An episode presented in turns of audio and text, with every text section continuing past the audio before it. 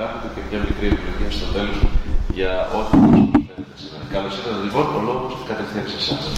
Ευχαριστώ πάρα πολύ για την, ε, και για την πρόσκληση και για την προσφώνηση. Ε, εγώ είμαι τώρα είμαι στην Κέρκυρα δεύτερη φορά, μετά το 2009 που ήρθα το Πάσχα. Ε, ήταν ίσως, ε, σας είναι γνωστό, το ακούτε και εσείς, που είναι το ωραιότερο Πάσχα που γίνεται στην Κέρκυρα, από όλη την ε, Ελλάδα, όλη την επικράτεια. Ε, ήταν πραγματικά μια πολύ ξεχωριστή εμπειρία. Νομίζω ζήτησε ένα ίσως, από τους ωραιότερους τόπους του κόσμου, γιατί η Ελλάδα είναι ο ωραιότερος τόπος του κόσμου. Άρα συζητείτε στην Κέρκυρα που είναι από τα ωραιότερα μέρη της Ελλάδας. Οπότε καταλαβαίνετε ότι είστε πολύ ευνοημένοι, προνομιούχοι. Ε, ένας ιδιαίτερος τόπος, πολύ όμορφος και πολύ ενεργειακός, όπως το έζησα εγώ τότε. Λοιπόν, τώρα κοιτάξτε, ε, εγώ όπως είμαι 21 χρόνια ψυχοθεραπευτής, αυτό είναι η κύρια η ιδιότητά μου την οποία βρίσκομαι εγώ εδώ σήμερα μαζί σας. Εσείς είστε ιερείς, είστε επιμένες, ε, η σύγκληση είναι μεγάλη σε πολλά σημεία. Ε, σε αυτά τα σημεία λοιπόν θα πατήσουμε σήμερα, στη συγκλήσεως μεταξύ ημών και ημών, για να μπορέσουμε να μιλήσουμε, να αρθρώσουμε λόγο ζωντανό και να υπάρξει συζήτηση μεταξύ μας, ώστε να καλυφθούν όσο είναι δυνατόν εν Θεό οι, τα ερωτήματά σας και οι παρατηρήσεις σας. Που θα, εγώ κυρίως εκεί προσβλέπω στα ερωτήματά σας και τις παρατηρήσεις. Εγώ θα πω αυτά που έχω να πω. Εντάξει, και από εκεί πέρα ο λόγος στο διάλογο. Ωραία. Λοιπόν, συγγνώμη, έγινε κάτι τώρα, τι έγινε; Χ, χ εδώ, χ. Από κάτω εκεί, σωστά, ωραία. Εντάξει, θα με βοηθάτε εσείς γιατί δεν, μην κάνω κανένα λάθος. Πρέπει έχουμε blackout. Εντάξει. Ωραία, βλέπετε όλοι κανονικά την οθόνη, σωστά, όλα καλά έτσι, μέχρι τώρα. Ωραία. Λοιπόν, κοιτάξτε τώρα, επειδή το, τα, θέματα εδώ που με κάλεσε ο πατέρας του Μισθοκλής να μιλήσω, ε, είναι θέματα που εν μέρει βέβαια ε, προσυδειάζουν με, την, ε, με το θεσμό της οικογένειας και την εξέλιξη του ατόμου ατομικά και από εκεί και πέρα έτσι, ε, διαλεκτικά, ε, διασκεσιακά ως κομμάτι μιας οικογενειακής δομής.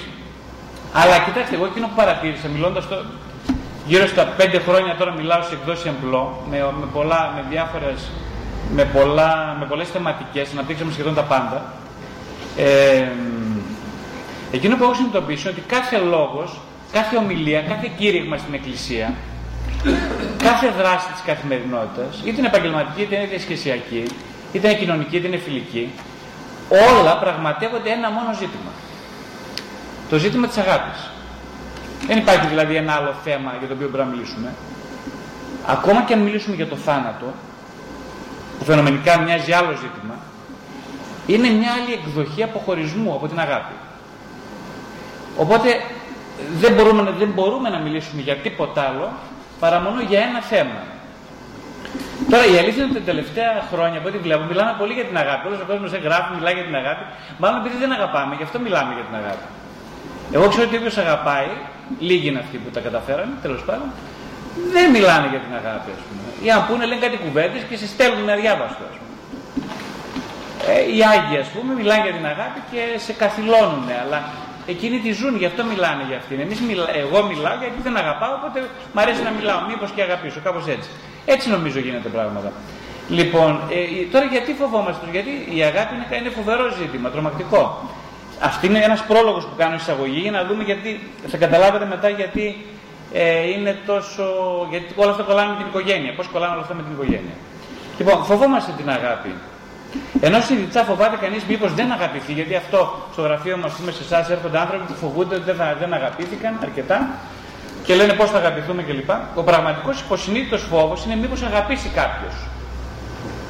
Ενώ όλοι λένε ότι Α, εγώ ξέρεις κάτι δεν αγαπήθηκα στη ζωή μου, στην πραγματικότητα φοβούνται, φοβόμαστε, μήπως και αγαπήσουμε. Η αγάπη είναι τέχνη τελικά, είναι ζήτημα θέλησης, είναι θέμα εκπαίδευσης, είναι θέμα εκμάθησης. Τι είναι;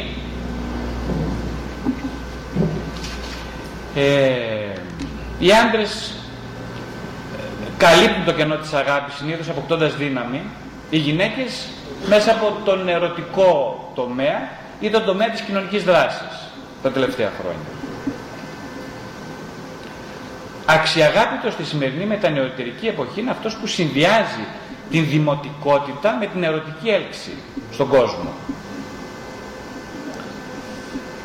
Η νοοτροπία σήμερα, τα τελευταία χρόνια, είναι να, να βρω το σωστό αντικείμενο, δηλαδή να βρω τη σωστή γυναίκα, το σωστό άντρα, να, να βρω, να μου στείλει ο Θεός ένα καλό παιδί και είμαι εντάξει. Ε; Δηλαδή να βρω το σωστό αντικείμενο.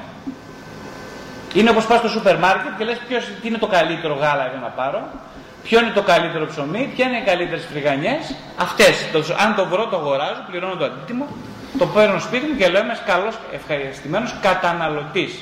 Δηλαδή είμαστε καταναλωτές αγάπης. Όλος ο πολιτισμός μας βασίζεται στην ιδέα μιας ωφέλιμης αμοιβαίας ανταλλαγής. Είναι δηλαδή ένα μπακάλικο. Άρα πιστεύουμε ότι δεν υπάρχει κάτι να μάθουμε για την αγάπη. Οι άνθρωποι θέλουν να ακούνε ομιλίες και διαβάζουν βιβλία για την αγάπη. Γιατί πιστεύουν ότι έτσι θα μάθουν κάτι. Εγώ δεν το, δεν πιστεύω, δεν το πιστεύω αυτό. Δεν πιστεύω ότι μαθαίνει κανείς διαβάζοντας.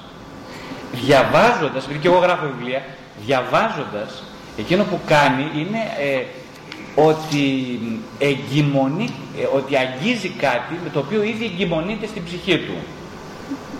Δηλαδή αν δεν εγκυμονείται ο σπόρος μέσα σου, ό,τι και να διαβάσεις, όσες ομιλίες και να πας, ό,τι και εκπαίδευση και να κάνεις, θα μείνεις σπόρος σταμένος στη γη. Τίποτα όμως, τίποτα άλλο, μέχρι εκεί.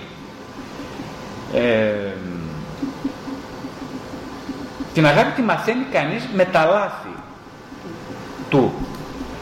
Όχι με τα λάθη των άλλων, με τα δικά του λάθη. Ε, και όλοι με ρωτάνε, αν μπορούσαν να τολμήσουν να με ρωτούν, και εγώ δεν θα κερδίσω να μάθω να αγαπώ. Γιατί όλοι ξέρουν τι θα κερδίσουν αν τους αγαπάνε οι άλλοι. Αυτό το ξέρουν όλοι, δεν χρειάζεται να το μάθει. Αλλά εγώ τι θα κερδίσω αν εσύ μου μάθεις να αγαπώ. Τι πρόκειται να κερδίσει, τι θα αλλάξει τη ζωή μου δηλαδή. Και τι έγινε.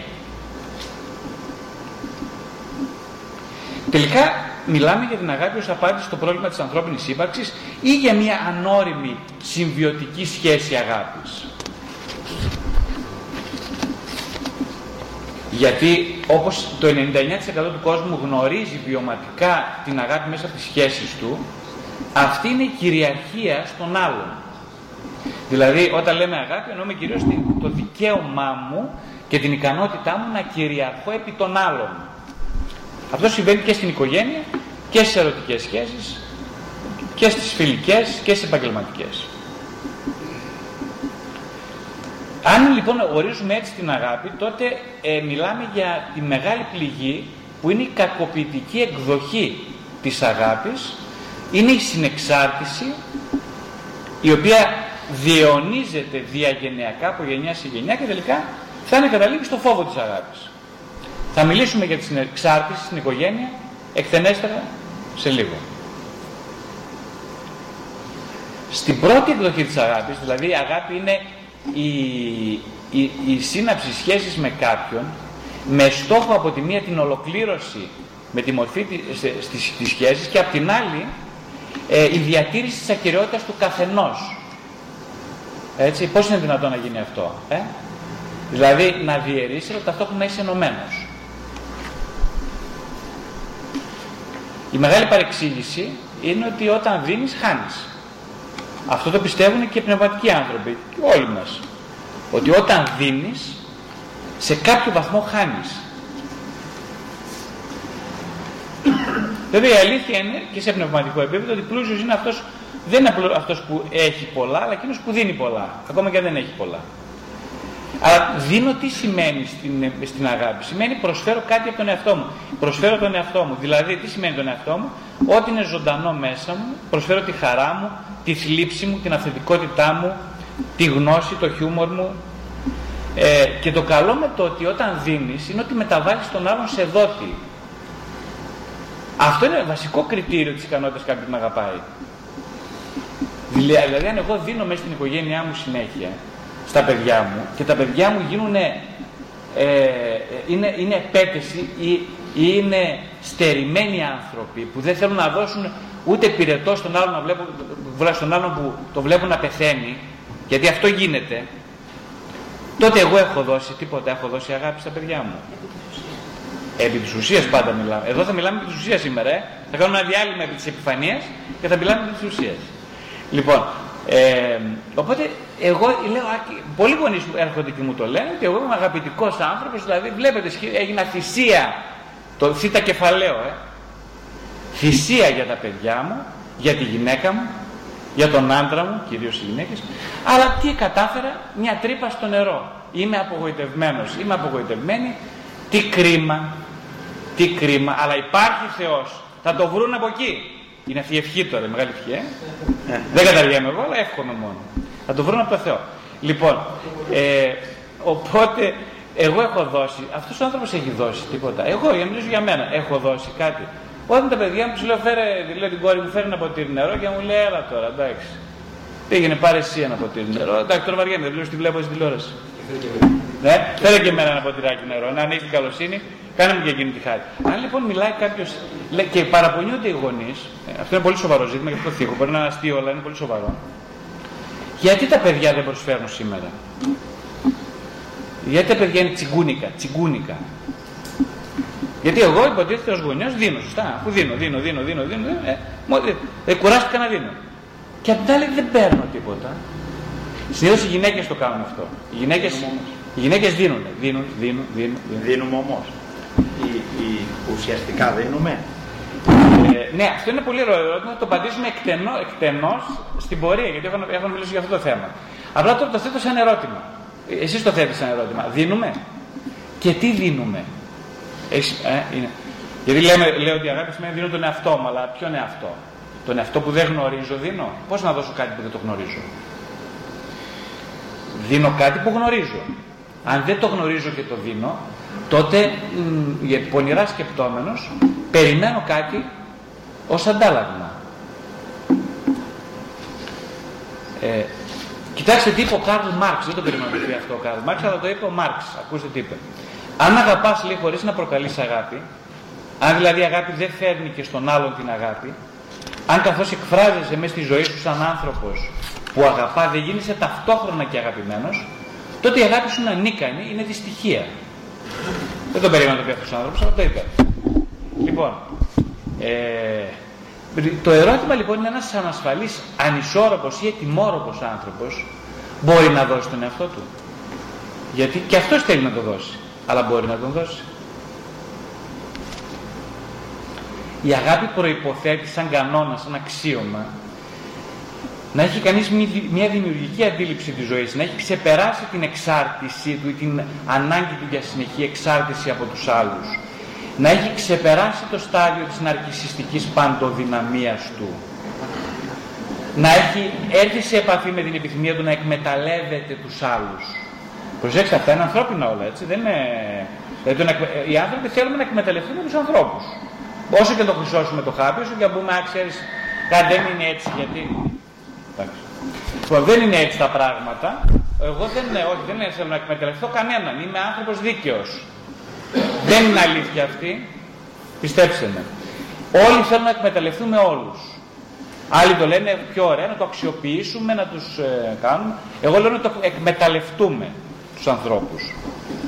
Ε, έχουμε την επιθυμία να αποθυσαυρίσουμε, όχι λεφτά μόνο, αλλά να αποθυσαυρίσουμε κοινωνική αναγνώριση, πώς το λένε, ε, φιλίες, ε, επαγγελματική αποδοχή, το ένα, το άλλο, το παράλληλο. Λοιπόν, είμαστε σε επαφή με αυτές τις ε, ανάγκες μας, είμαστε. Επίσης πώς να δοθεί κάποιος ο οποίος έχει ένα εγώ το οποίο δεν έχει αναπτυχθεί ακόμα. Είναι υποτονικό, είναι μικρούλι. μικρούλι. Υπάρχει ένα αξιό που λέει ότι αν δεν δυναμώσει ένα εγώ, δεν είναι δυνατό, τρανό μεγάλο, δεν μπορεί αυτό το εγώ να παραδοθεί στην αγάπη. Δεν γίνεται. Ένα μικρούλι το σοδά εγώ έχει την ανάγκη να μεγαλώσει. Όπως ένα παιδάκι δυόμιση χρονών, να το ρωτήσεις τι θέλεις, να γίνω μεγάλος, σαν τον μπαμπά θα σου πει ένα γόρι. Ε, δεν είναι το όνειρό του να γίνει μικρός, αφού είναι ήδη μικρός. Συμβολικά μιλώντας λοιπόν, ένα μικρούλι εγώ, το λέω για τους πνευματικούς ανθρώπους αυτό κυρίως, πρέπει να μεγαλώσει, να γίνει αυτόνομο και τότε να χωριστεί από την οικογένεια και να πει Α, ωραία, εγώ τώρα μπορώ να δώσω στον μπαμπά, να δώσω στη μαμά, στην αδερφή, στον κοινωνικό περίγυρο, στους φίλους μου. Αλλιώς θα θέλω να παίρνω, να παίρνω, να παίρνω. Γιατί ένα μικρό παιδάκι φυσικά παίρνει. Δεν δίνει. Το καταλάβατε; Θα το εξηγήσουμε στην πορεία. Λοιπόν, βασικά στοιχεία. Πάντα είναι θέμα ταυτότητας δηλαδή. Τα πάντα είναι τελικά θέμα ταυτότητας. Ναι, είναι θέμα, αυτό το δούμε, είναι πολύ σε αυτό το σημείο που δεν το είπα τώρα, αλλά θα το δούμε αναλυτικά. Ή αν δεν καταλάβετε, θα το εξηγήσουμε στην πορεία. Λοιπόν, ε, τα βασικά στοιχεία στην αγάπη είναι η φροντίδα. Η φροντίδα τι σημαίνει, ενεργητικό ενδιαφέρον για την ανάπτυξη αυτού που αγαπάω. Αυτό σημαίνει η φροντίδα. Η ευθύνη. Ευθύνη τι σημαίνει, είναι η ικανότητα να ανταποκρίνουμε στις ανάγκες του άλλου. Προσέξτε, του άλλου.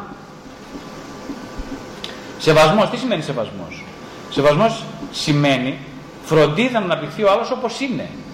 Αυτό είναι τεράστιο ζήτημα γιατί μανάδες και πατεράδε ούτε τους ενδιαφέρει καθόλου ποια είναι τα παιδιά τους. Δεν τους ενδιαφέρει. Καθόλου όμως. Τα άλλα παιδιά είναι 99,9% ναρκισιστικές προεκτάσεις μας. Δεν μπορώ να δω το γιο μου, την κόρη μου, παρά μόνο μέσα από την ιδιότητα του μου, μου, μου. Μου σημαίνει παιδί μου. Αν βγάλω το μου, γίνεται ένας ξένος. Ένας αδιάφορος. Δεν με ενδιαφέρει τι θα κάνει. Προσέξτε τώρα. Όλη τη διαφορά αυτή, αυτή η θετική αντωνυμία την κάνει στη ζωή μας. Το μου. Αν φύγει η γυναίκα μου, το παιδί μου, ο πατέρας μου, μου, φύγει το μου στη μέση, ποιος είμαι εγώ και ποιος είναι αυτός; Ένας ξένος, ένας αδιάφορος, συνάνθρωπος και τι σημαίνει συνάνθρωπος; Πώς συνδέομαι μαζί του, ναρκιστικά συνδέομαι; Όχι, άρα δεν μου καίγεται καφί γι' αυτόν. Αυτή είναι η αλήθεια. Αυτά που λέω είναι ανθρώπινα, προσέξτε τώρα. Εγώ μπορώ να φαίνομαι σκληρός, αλλά αυτά είναι ανθρώπινα.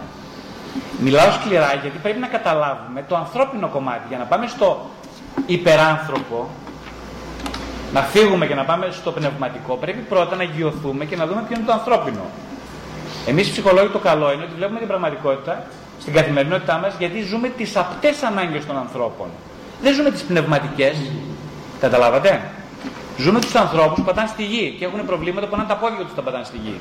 Αυτό το μπορούμε να, να καταθέσουμε σε εμάς.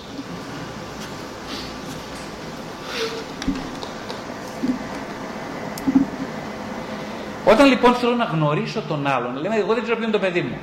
Πώς θα δείξω ότι το αγαπώ στο παιδί μου, αν θέλω να το γνωρίσω. Τι σημαίνει το γνωρίσω; Καταρχάς σημαίνει ότι αναγνωρίζω ότι δεν το ξέρω. Δεν ξέρω.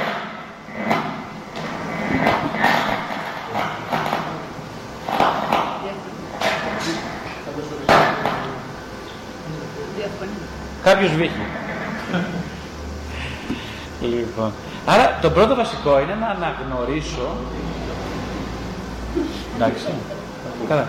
Λοιπόν, να αναγνωρίσω ότι δεν σε ξέρω. Αυτό και είναι πολύ σημαντικό γιατί εγώ από τη στιγμή που το γέννησα, ε, τον ξέροντας σιγά. Ο γιος μου είναι ρε παιδί μου, δεν τον ξέρω και με την κόρη μου, δεν ξέρω. Τι να εννοήσει είναι αυτέ, τι να μάθω. Έχω να μάθω κάτι. Τον ξεσκάτησα, τον έκανα, τον έδειξα. Ε, το κάνα είναι δικός μου, το ξέρω. Με αυτό που λέει διαφήμιση είναι δικό μου, το νιώθω. Θυμάστε παλιά που έλεγε. Είναι δικό μου, το νιώθω. Αν δεν είναι πολύ παλιά. Ε, τόσο παλιός είμαι εγώ, παλιές διαφημίσει το ξέρω. Λοιπόν, είναι δικός μου, το νιώθω λέει. Κάτι δηλαδή επειδή είναι δικό του ξέρεις. Γιατί εγώ ε, το πρόβλημά μου είναι ότι νομίζω ότι τους ξέρω τους δικούς μου. Λοιπόν, αυτό είναι σοβαρό πρόβλημα. Άρα πρέπει να μάθω ότι δεν ξέρω. Δηλαδή να κοιτάξω το γιο μου, την κόρη μου, με μάτια ενός πατρός που αγνοεί ποιος είναι ο απέναντι. Είναι πολύ δύσκολο αυτό που λέω, δεν είναι καθόλου εύκολο. Οπότε κοιτάω στα μάτια και λέω, έλα, σε ξέρω τώρα, ξέρω και τι θα μου πεις μετά. Ξέρω τι σκέφτεσαι, λέει η μάνα. Η μάνα καλά τα ξέρει όλα, το ξέρετε αυτό. Ε; Οι μάνες τα ξέρουν όλα, είναι παντογνώστες, σο, σοφές. Ε; Είναι αυτό που λένε χρειάζεται την Google. Αν έχω τη γυναίκα μου, δεν θέλω Google. λοιπόν, οπότε η γυναίκα είναι τα ξέρω όλα. Το γιο της, τι λέτε, πει δεν ξέρεις τώρα, δεν ξέρεις. Δεν ξέρω. Τρετρελάρκε. Όταν εσύ δουλειά, εγώ εδώ ήμουν σπίτι. Λοιπόν, μην μου λες τι δεν ξέρω. Λοιπόν, και η μάνα, πιστέψτε με, πρέπει να αποκτήσει αυτό που λέμε not knowing position. Δεν γνωρίζω.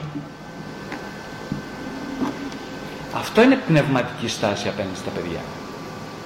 Δεν γνωρίζω ποιος είσαι. Γιατί αυτή είναι η αλήθεια. Όχι επειδή το λέω εγώ. Ή το...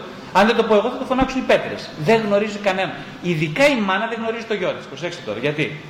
Ειδικά η μάνα δεν γνωρίζει ούτε την κόρη του το γιο της. Γιατί; Γιατί ακριβώς γεννήθηκε με μια τόσο μεγάλη ε, εγκύτητα ψυχική, υπαρξιακή και σωματική που δεν έχει πάρει ποτέ απόσταση ώστε να δει τον άλλον σαν άλλον. Άρα αν κάποιος, αν κάποιος χρειάζεται οπωσδήποτε να πάρει απόσταση είναι η μάνα από τα παιδιά. Γι' αυτό λοιπόν Γι' αυτό λοιπόν αυτό είναι, το, είναι mission impossible, ας πούμε, ε, η, η, η αδύνατη αποστολή. Η μαμά να πάρει απόσταση από τα παιδιά. Θα μιλήσουμε γι' αυτό εκτενέστερα για την Ελληνίδα μάνα. Στην πορεία, γιατί αποτελεί ένα, ένα ειδικό κεφάλαιο. Στο βιβλίο μου, το πρώτο βιβλίο μου, το ψυχοθεραπευτικό ταξίδι, μιλάω εκτενώ για αυτό το θέμα. Για την οικογένεια και για την, το ρόλο της μητέρας μέσα στο, στην οικογενειακή πολυκατοικία. Οπότε το Θεό τον αγαπώ στο βαθμό που τον θεωρώ άγνωστο. Αν πω εγώ τον Θεό τον έχω στο τσεπάκι μου εδώ, τον γνωρίζω, ε, δεν μου κάνει. Τι, άμα τον γνωρίζω, εντάξει, δεν υπάρχει πρόβλημα. Ε, στην πραγματικότητα γνωρίζω το Θεό, γνωρίζω το παιδί μου, σημαίνει έχω κάνει μια προβολάρα απέναντι στο Θεό και στο παιδί μου, την οποία συνεχώς προσεύχομαι σε αυτή την προβολή με αυτήν συσχετίζομαι, αυτήν θέλω να μισήσω ή αυτήν να αγαπήσω. Αλλά πίσω από την προβολή υπάρχει το κενό. Δεν γνωρίζω ποιος είναι. Ούτε ο Θεός, ούτε η κόρη μου, ούτε η γυναίκα μου.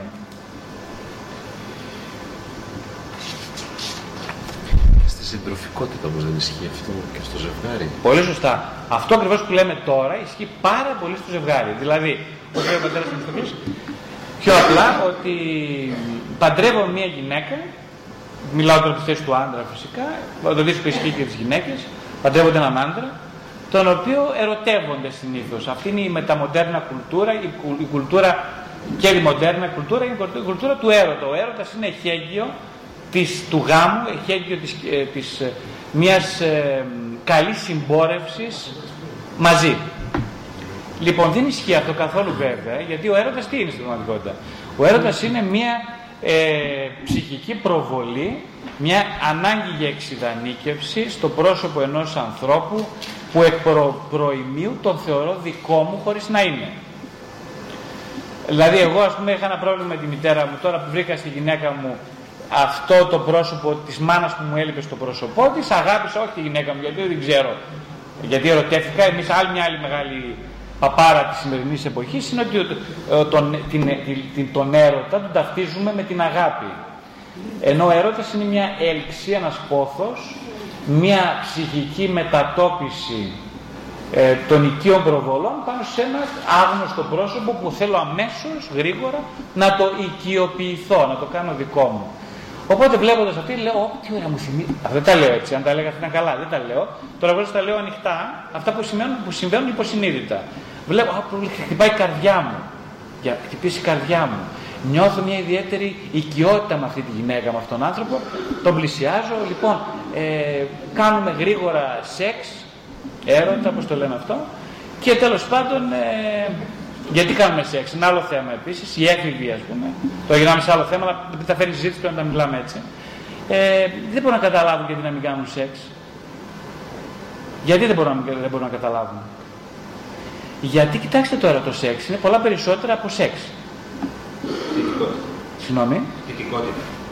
Ναι, πέρα από αυτό, πολύ σωστά είναι θετικότητα, αλλά είναι και μια ανάγκη βαθιά για, ε, μέσω του σώματος για μια οικειότητα και για τρυφερότητα και για φροντίδα, αλλά κυρίως για οικειότητα. Δηλαδή αυτό που λέμε στην εφηβεία, επειδή ξυπνάει πολύ έντονα η, το ερωτικό, ε, ξυπνάει έντονα η, η αφύπνιση του ενήλικου κομματιού, ε, χρειάζεται, κάποιο, χρειάζεται το παιδί να αισθανθεί ότι ε, ε, ε, αυτός ο πόδος, αυτή η φοβερή τρομακτική ανάγκη για εγκύτητα με τον άλλον, που ταυτόχρονα παρένθεση φοβίζει πολύ την ίδια στιγμή που είναι ανάγκη, ε, χρειάζεται να τοποθετηθεί σε ένα αντικείμενο πόθου.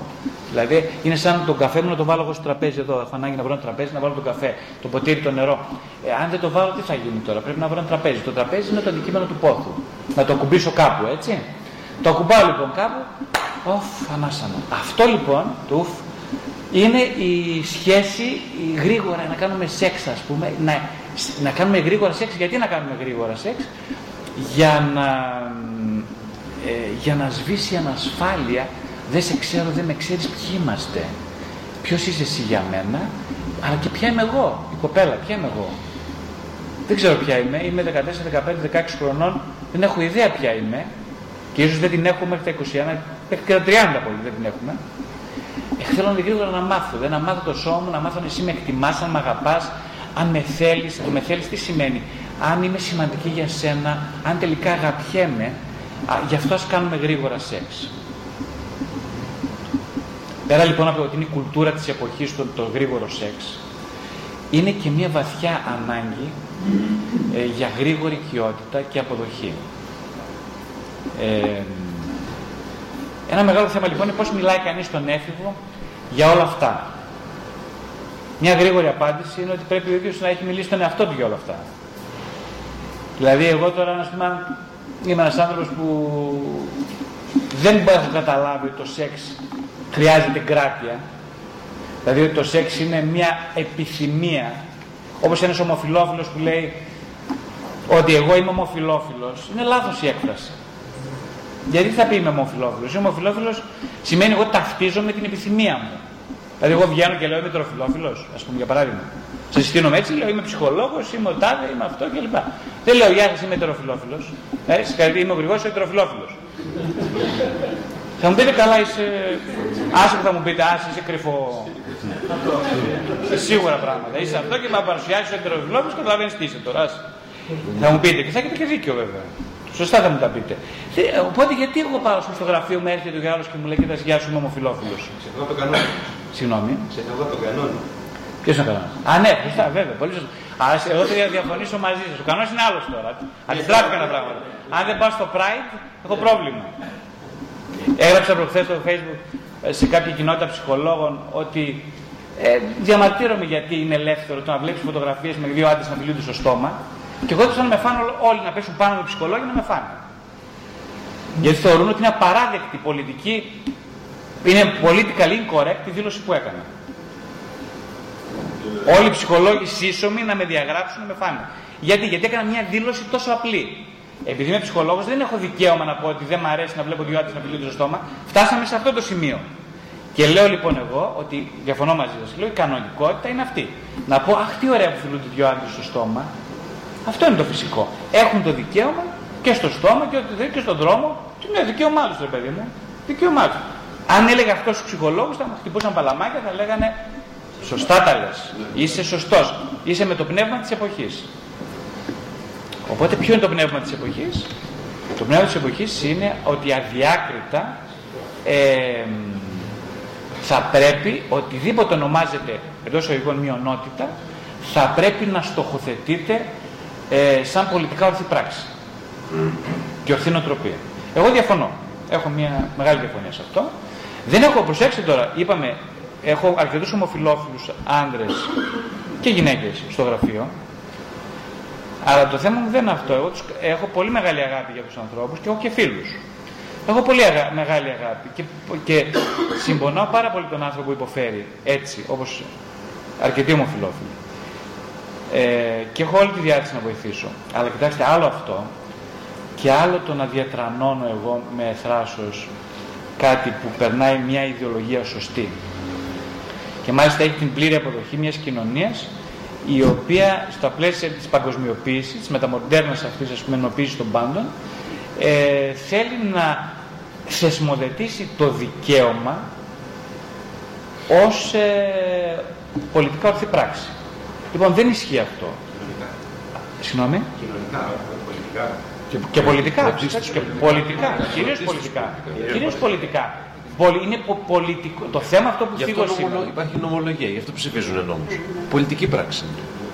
Ε, Ακριβώς επειδή το θέμα που συζητάμε τώρα είναι και πολύ πρόσφατο, ε, είναι ακαθόδες το ζήτημα. Γιατί είναι ακαθόδες; Γιατί ακριβώς προσπαθεί πολιτικά να θεσμοθετηθεί ε, μία ακανονικότητα ως κανονικότητα. Αυτό είναι το θέμα, αυτό είναι το θέμα, όπως ξέρετε και εσείς έχετε διαβάσει κλπ. Και, και των προφητιών για το τέλος του κόσμου.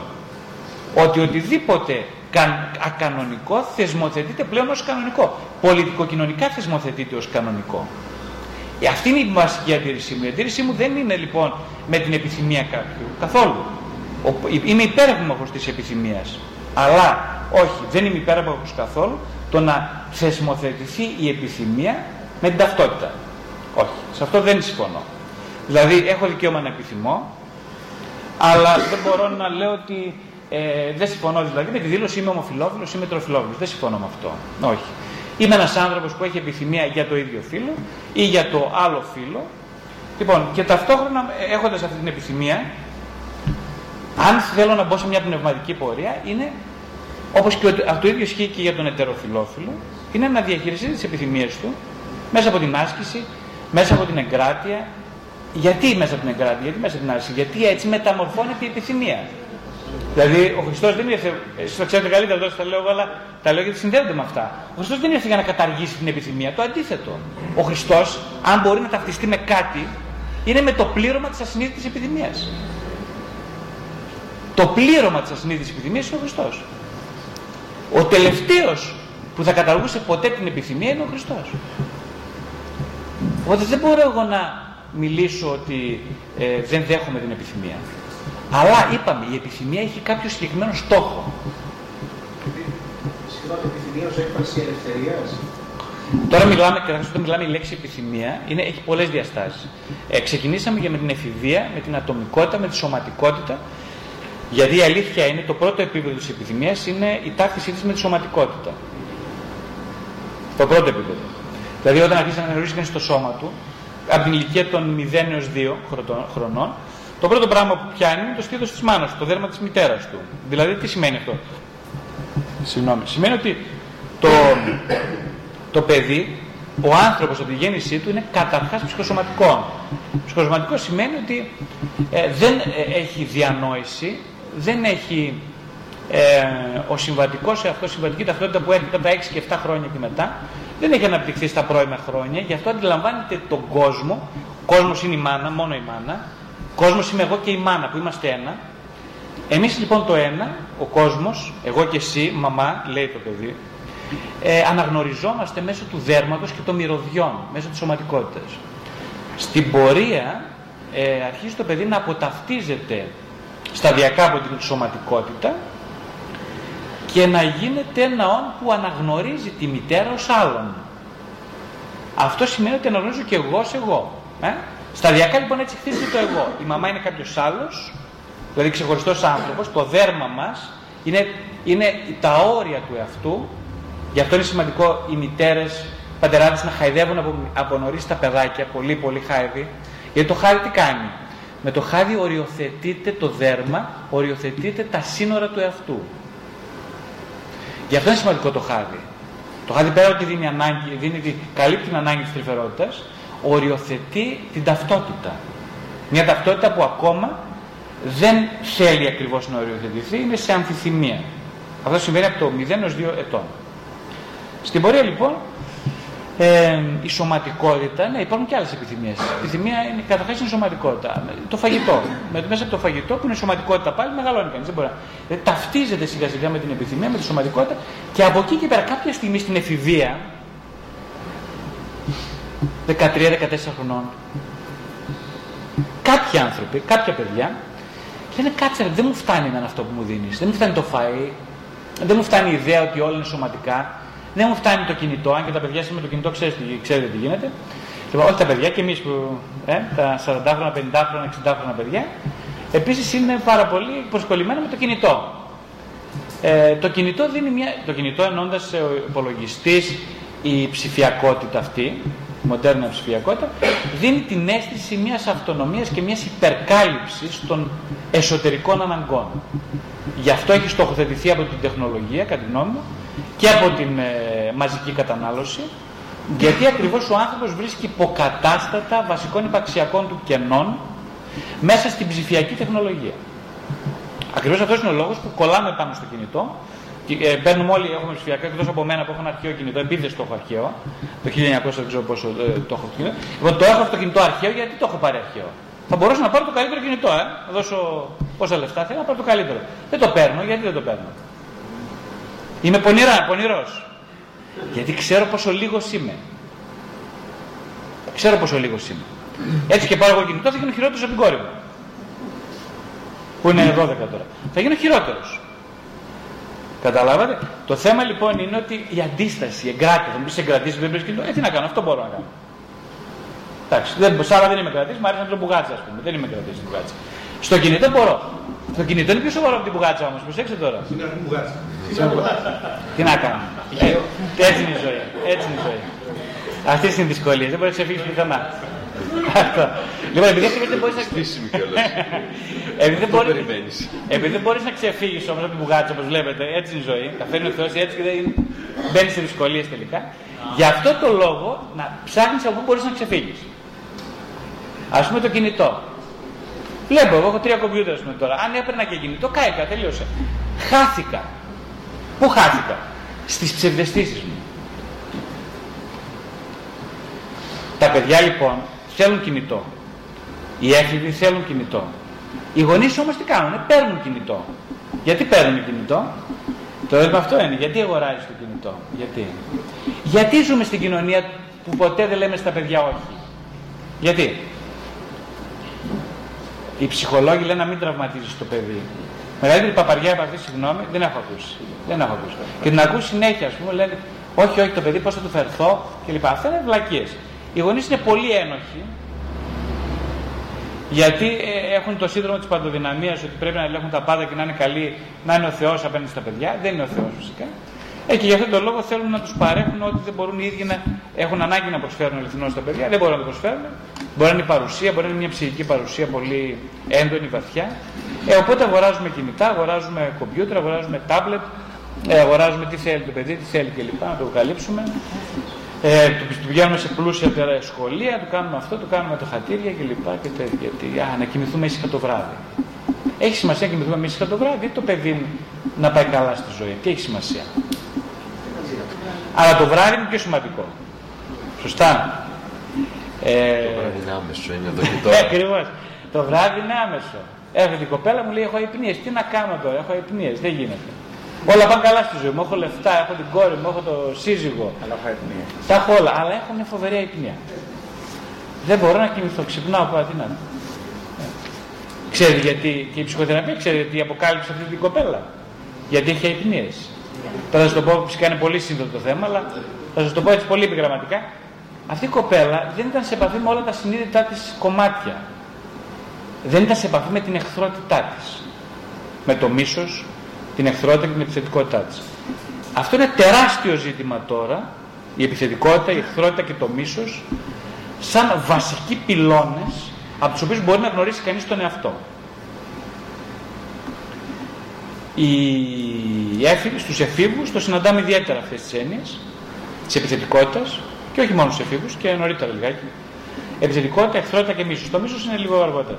Και ήδη την εχθρότητα τη συναντάμε στην πρώιμη παιδική ηλικία σαν μια προσπάθεια του παιδιού να αυτονομηθεί να διαχωριστεί από τη μαμά. Όταν σου λέω φύγε μακριά, φύγε. Σημαίνει ότι εγώ έχω μια αμφιθυμία τώρα. Θα ήθελα να σε έχω κοντά μου, θα ήθελα να είμαστε ένα όπως πάντα. Από την άλλη όμως θα ήθελα να σε ξεπεράσω. Τις σημαίνει να σε ξεπεράσω. Να ξεπεράσω την ανάγκη μου για σένα. Οπότε άντε στην ευχή του ε, σμπρώχνω μακριά τη μάνα. Θυμώνω μαζί της με τον πατέρα. Στην προσπάθειά μου δηλαδή να απεξαρτηθώ από την ανάγκη μου για εγκύτητα που τελικά την βιώνω σαν ανάγκη για συγχώνευση, γι' αυτό είναι απειλητική.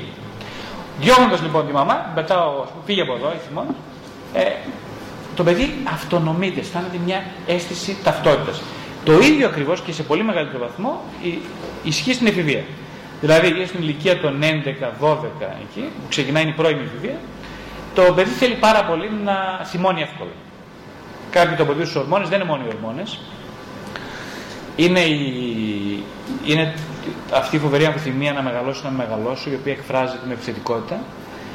Ε, είναι όμως και πολύ μεγάλη επιθυμία να μ, φύγω από το βρακί της μαμάς που λέμε. Γιατί στην πραγματικότητα η μαμά είναι το, η απόλυτη κάλυψη όλων των αναγκών. Ε; Η αρχιετυπική εικόνα της μητέρας είναι η Παναγία μας. Η Παναγία είναι ακριβώς η αρχιετυπική εικόνα της απόλυτης δεκτικότητας, αγκαλιάς και συμπερίληψης. Οπότε ε, γι' αυτό προστρέχουμε όλοι στην Παναγία. Ο λόγος που προστρέχουμε στην Παναγία μας είναι γιατί ακριβώς λέμε και Παναγία μας, βλέπετε.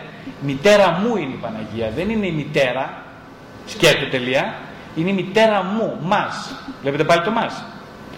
Αλλιώς μια μητέρα δεν μου λέει τίποτα. Τι να την κάνω που είναι μια μητέρα; Δεν είναι η μητέρα του Θεού, είναι η μητέρα μου. Αλλιώς δεν έχει αξία. Τι να τον κάνω εδώ; Η μητέρα του Θεού και τι με νοιάζει εμένα; Τι με νοιάζει με η μητέρα του Θεού; Είναι η μητέρα μου. Από τη στιγμή που γίνει η μητέρα μου, με υιοθετήσει η Παναγία, έχω επίγνωση της ιότητας, εκείνη τη στιγμή αμέσως η Παναγία γίνεται η σωτηρία μου. Αφορμή σανίδα σωτηρίας για μένα. Οπότε ε, οι, οι περισσότεροι από εμάς δεν είχαν καλέ, αρκετά καλές μητέρες. Όπως λέει ο Winnicott, ο στόχος μιας μάνας είναι να γίνει αρκετά καλή. Δεν είναι να γίνει πολύ καλή γιατί δεν υπάρχει αυτό. Είναι να γίνει αρκετά καλή. Και το αρκετά πιστέψτε με είναι εξαιρετικό επίτευγμα. Το αρκετά καλή είναι ύψιστο αγαθό. Οπότε τις περισσότεροι από εμάς δεν είχαμε αρκετά καλές μητέρες. Δόξα τω Θεώ που δεν είχαμε, λέω εγώ. Γιατί; Γιατί ανακαλύψαμε την Παναγία. Αν είχαμε πολύ καλές μητέρες ή αρκετά καλές μητέρες, δεν είμαι σίγουρος ότι θα γνωρίζαμε την Παναγία. Και το γνωρίζαμε δεν το εννοώ από τα βιβλία, καταλάβατε τι εννοώ, ε; Ενώ βιωματικά καρδιακά να γνωρίζεις τον Χριστό και την Παναγία. Όσοι λοιπόν δεν ευτύχησαν να έχουν καλούς πατεράδες και καλές μητέρες, είναι εξαιρετικά ευλογημένοι. Γιατί γνωρίζουν την Παναγία και γνωρίζουν και τους Αγίους. Ε, λοιπόν, τώρα πού το πήραμε, το πιάσαμε, πού πήγαμε. ε; Πού ήμασταν λοιπόν, το, μάλιστα, πού λέγαμε. Στην επιθετικότητα είμαστε. Μπράβο, είμαστε στην επιθετικότητα. Λοιπόν, η επιθετικότητα. Η επιθετικότητα είναι φυσικό χαρακτηριστικό. Βεβαίως και είναι. Γιατί; Γιατί είναι η υγιής ανάγκη του ανθρώπου να μεγαλώσει και να αποκολληθεί. Άρα και είναι. Τώρα, το μεγάλο ερώτημα, ειδικά για εμάς τους εντός εισαγωγικών, για μένα το λέω για εσάς, για μένα που είμαι εντός εισαγωγικών πνευματικός άνθρωπος, εντός πολλών εισαγωγικών, ε, μπορώ να δεχθώ τη δική μου επιθετικότητα. Την έχω αποδεχθεί. Καταρχάς, το οποίο το, την αναγνωρίζω στην καθημερινότητά μου. Γιατί συνήθως όταν πάω να αισθανθώ εχθρότητα για κάποιον, είτε αυτός είναι θεραπευόμενός μου, είτε είναι η μητέρα μου, είτε είναι ο πατέρας μου, είτε είναι τα παιδιά μου, αμέσως το πρώτο πράγμα που μου έρχεται στο μυαλό είναι εσύ φταίει. Εσύ φταίει που θύμωσα. Αν εσύ δεν μου έκανες αυτό, αν δεν μου μιλούσες έτσι, αν δεν με κοιτούσες έτσι, αν δεν μου στερούσες την ανάγκη μου, εγώ θα ήμουν νομίζει θυμωμένος. Άρα τι σημαίνει αυτό που λέω τώρα, Σημαίνει ότι ο Γρηγόρης δεν του αρέσει. Δεν θέλει μια εικόνα στην οποία δεν χωράει επιθετικότητα. Δεν χωράει. Δεν θέλω να είμαι επιθετικός. Που σημαίνει ότι αμέσως έχει καταγραφεί μέσα μου επιθετικότητα η εχθρότητα σαν κακή πράξη, σαν κακή θέση, σαν κακή ψυχική και πνευματική θέση. Προσέξτε τώρα, αυτό είναι πολύ σοβαρό που λέω. Είναι σοβαρό πρόβλημα. Κάποτε ένας θεραπευόμενος μου πήρε, τα... πήρε το λαμπατέρ και το έριξε κάτω το θυμό του μέσα στο γραφείο. Πήρε το βιβλίο, πάρε το κάτω. Ήθελα να μου πετάξει και εμένα κάτι στα μούτρα. Λοιπόν. Ε, όταν ήμουν, αν ήμουν πιο νέος και πιο άπειρος, μπορούσα να του έλεγα, βγες έξω τώρα μέσα, φύγε έξω. Φύγε. Όχι, χωρίς καμία κουβέντα. Μη σε ξαναδώ στα μάτια μου. Ή να φοβηθώ πάρα πολύ, να κουμποθώ στην καρέκλα και να περιμένω να τελειώσει αυτή η επιθετική του έξαρση. Λοιπόν, α, αυτή τη φορά μου έκανε κάτι άλλο. Του λέω, κοίταξε Γιάννη. Ήψωσα τη φωνή μου, δεν είπα σου λέω εσάς, πιο θυμωμένα, του λέω, κοίταξε Γιάννη. Αυτή τη στιγμή θα πρέπει, αν θέλεις να συνεχίσεις αυτή την εκδραμάτιση που κάνεις εδώ μαζί μου, θα πρέπει να τελειώσει η συνεδριά. Ε, να πάρεις το χρόνο σου και όταν είσαι σε θέση να μιλήσεις για την εχθρότητα που έχεις για μένα ή την επιθετικότητά σου απέναντί μου, τότε πολύ ευχαρίστως να μιλήσουμε. Το εννοούσα αυτό που είπα, το κοίταξε στα μάτια, ήμουν κάθετος, με κοίταξε για λίγο, πήγε πίσω, κοίταξε για κάπως η ώρα το πάτο μου, πήρε περιπαθικές αναπνοές και ξεκίνησε να μου μιλάει. Να μιλάει για τα άβολα συναισθήματα που ένιωθε για μένα. Στην πορεία της ε, συνεδρίας και στην πορεία των, των επόμενων συνεδριών ε, αυτός ο άνθρωπος βίωσε πολύ ευνοϊκά, πολύ θεραπευτικά το ότι εγώ δεν τον έδιωξα αλλά του έδεσα κάποια όρια, ποια είναι τα δικά μου όρια, ποια είναι τα όρια της θεραπευτικής διαδικασίας ε, του είπε ότι μπορεί φυσικά και να θυμώσει, να μιλήσει για αυτά, αλλά όχι, δεν μπορεί να τα εκδραματίσει μέσα σε, μαζί μου στην αίθουσα αυτή. Είμαι και εγώ άνθρωπος, λοιπόν και έχω τα όρια μου, δεν μπορώ, δεν έχω κανένα, καμία υποχρέωση να δεχθώ το θυμό του με αυτόν τον τρόπο. Μπορούμε όμως να μιλήσει για το θυμό του σε μένα και με πάρα πολύ ενδιαφέρον να τον ακούσω. Δεν τον έδιωξα λοιπόν. Κάθισε και έμεινε. Ε, ήταν η πρώτη φορά που αυτός ο άνθρωπος στη ζωή του που του θύμωσε, γιατί θύμωνε πολύ εύκολα, θύμωσε τόσο πολύ μπροστά σε έναν άλλον και αυτός όμως δεν τον έδιωξε έξω. Και μπόρεσε να μιλήσει για αυτό το, το καημό του, ότι ο μεγάλος του φόβος ήταν ότι ανά πάση στιγμή θα τον διώξουν. Κάθε φορά που θυμώνει θα τον διώχνουν έξω. Θα τον πετάνε εκτός σχέσης. Αυτό συνέβαινε συνήθως. Αισθανόταν απόρριψη. Δεν ήξερε να το διαπραγματευτεί. Θα ήθελε όμως, επειδή είχε επιθετικότητα, να μπορεί να μιλήσει για αυτήν, χωρίς όμως να εκδιωχθεί από τη σχέση. Αυτός σα το λέω σαν ένα παράδειγμα, γιατί έχει ανάγκη ο άνθρωπος και το παιδί και ο έφηβος να ε, από τον πατέρα και τη μητέρα. Η επιθετικότητα είναι σε όλους μας απτή πραγματικότητα. Όσοι, όσοι, από εμείς, όσοι από εμάς δεν την ανοιχνεύουμε στην καθημερινότητά μας σημαίνει ότι την έχουμε θάψει βαθιά στα αζήτητα. Αυτή όμως θα γίνει είτε αυτοάνωσο νόσημα είτε θα υπάρξουν τεράστιες εκρήξεις, μπορεί ακόμα να υπάρξει και μια εγκληματική πράξη. Έτσι γίνονται οι εγκληματικές πράξεις. Τι, τι νομίζετε είναι αυτοί που κάνουν τα εγκλήματα; Είναι άνθρωποι οι οποίοι έχουν κάποια διαταραχή στο φάσμα του μετεχνιακού ή του, ψυχο, ή του ψυχοσικού, οι οποίοι εκδραματίζεται γιατί ακριβώς έχει αποδειχθεί βαθιά η επιθετικότητα.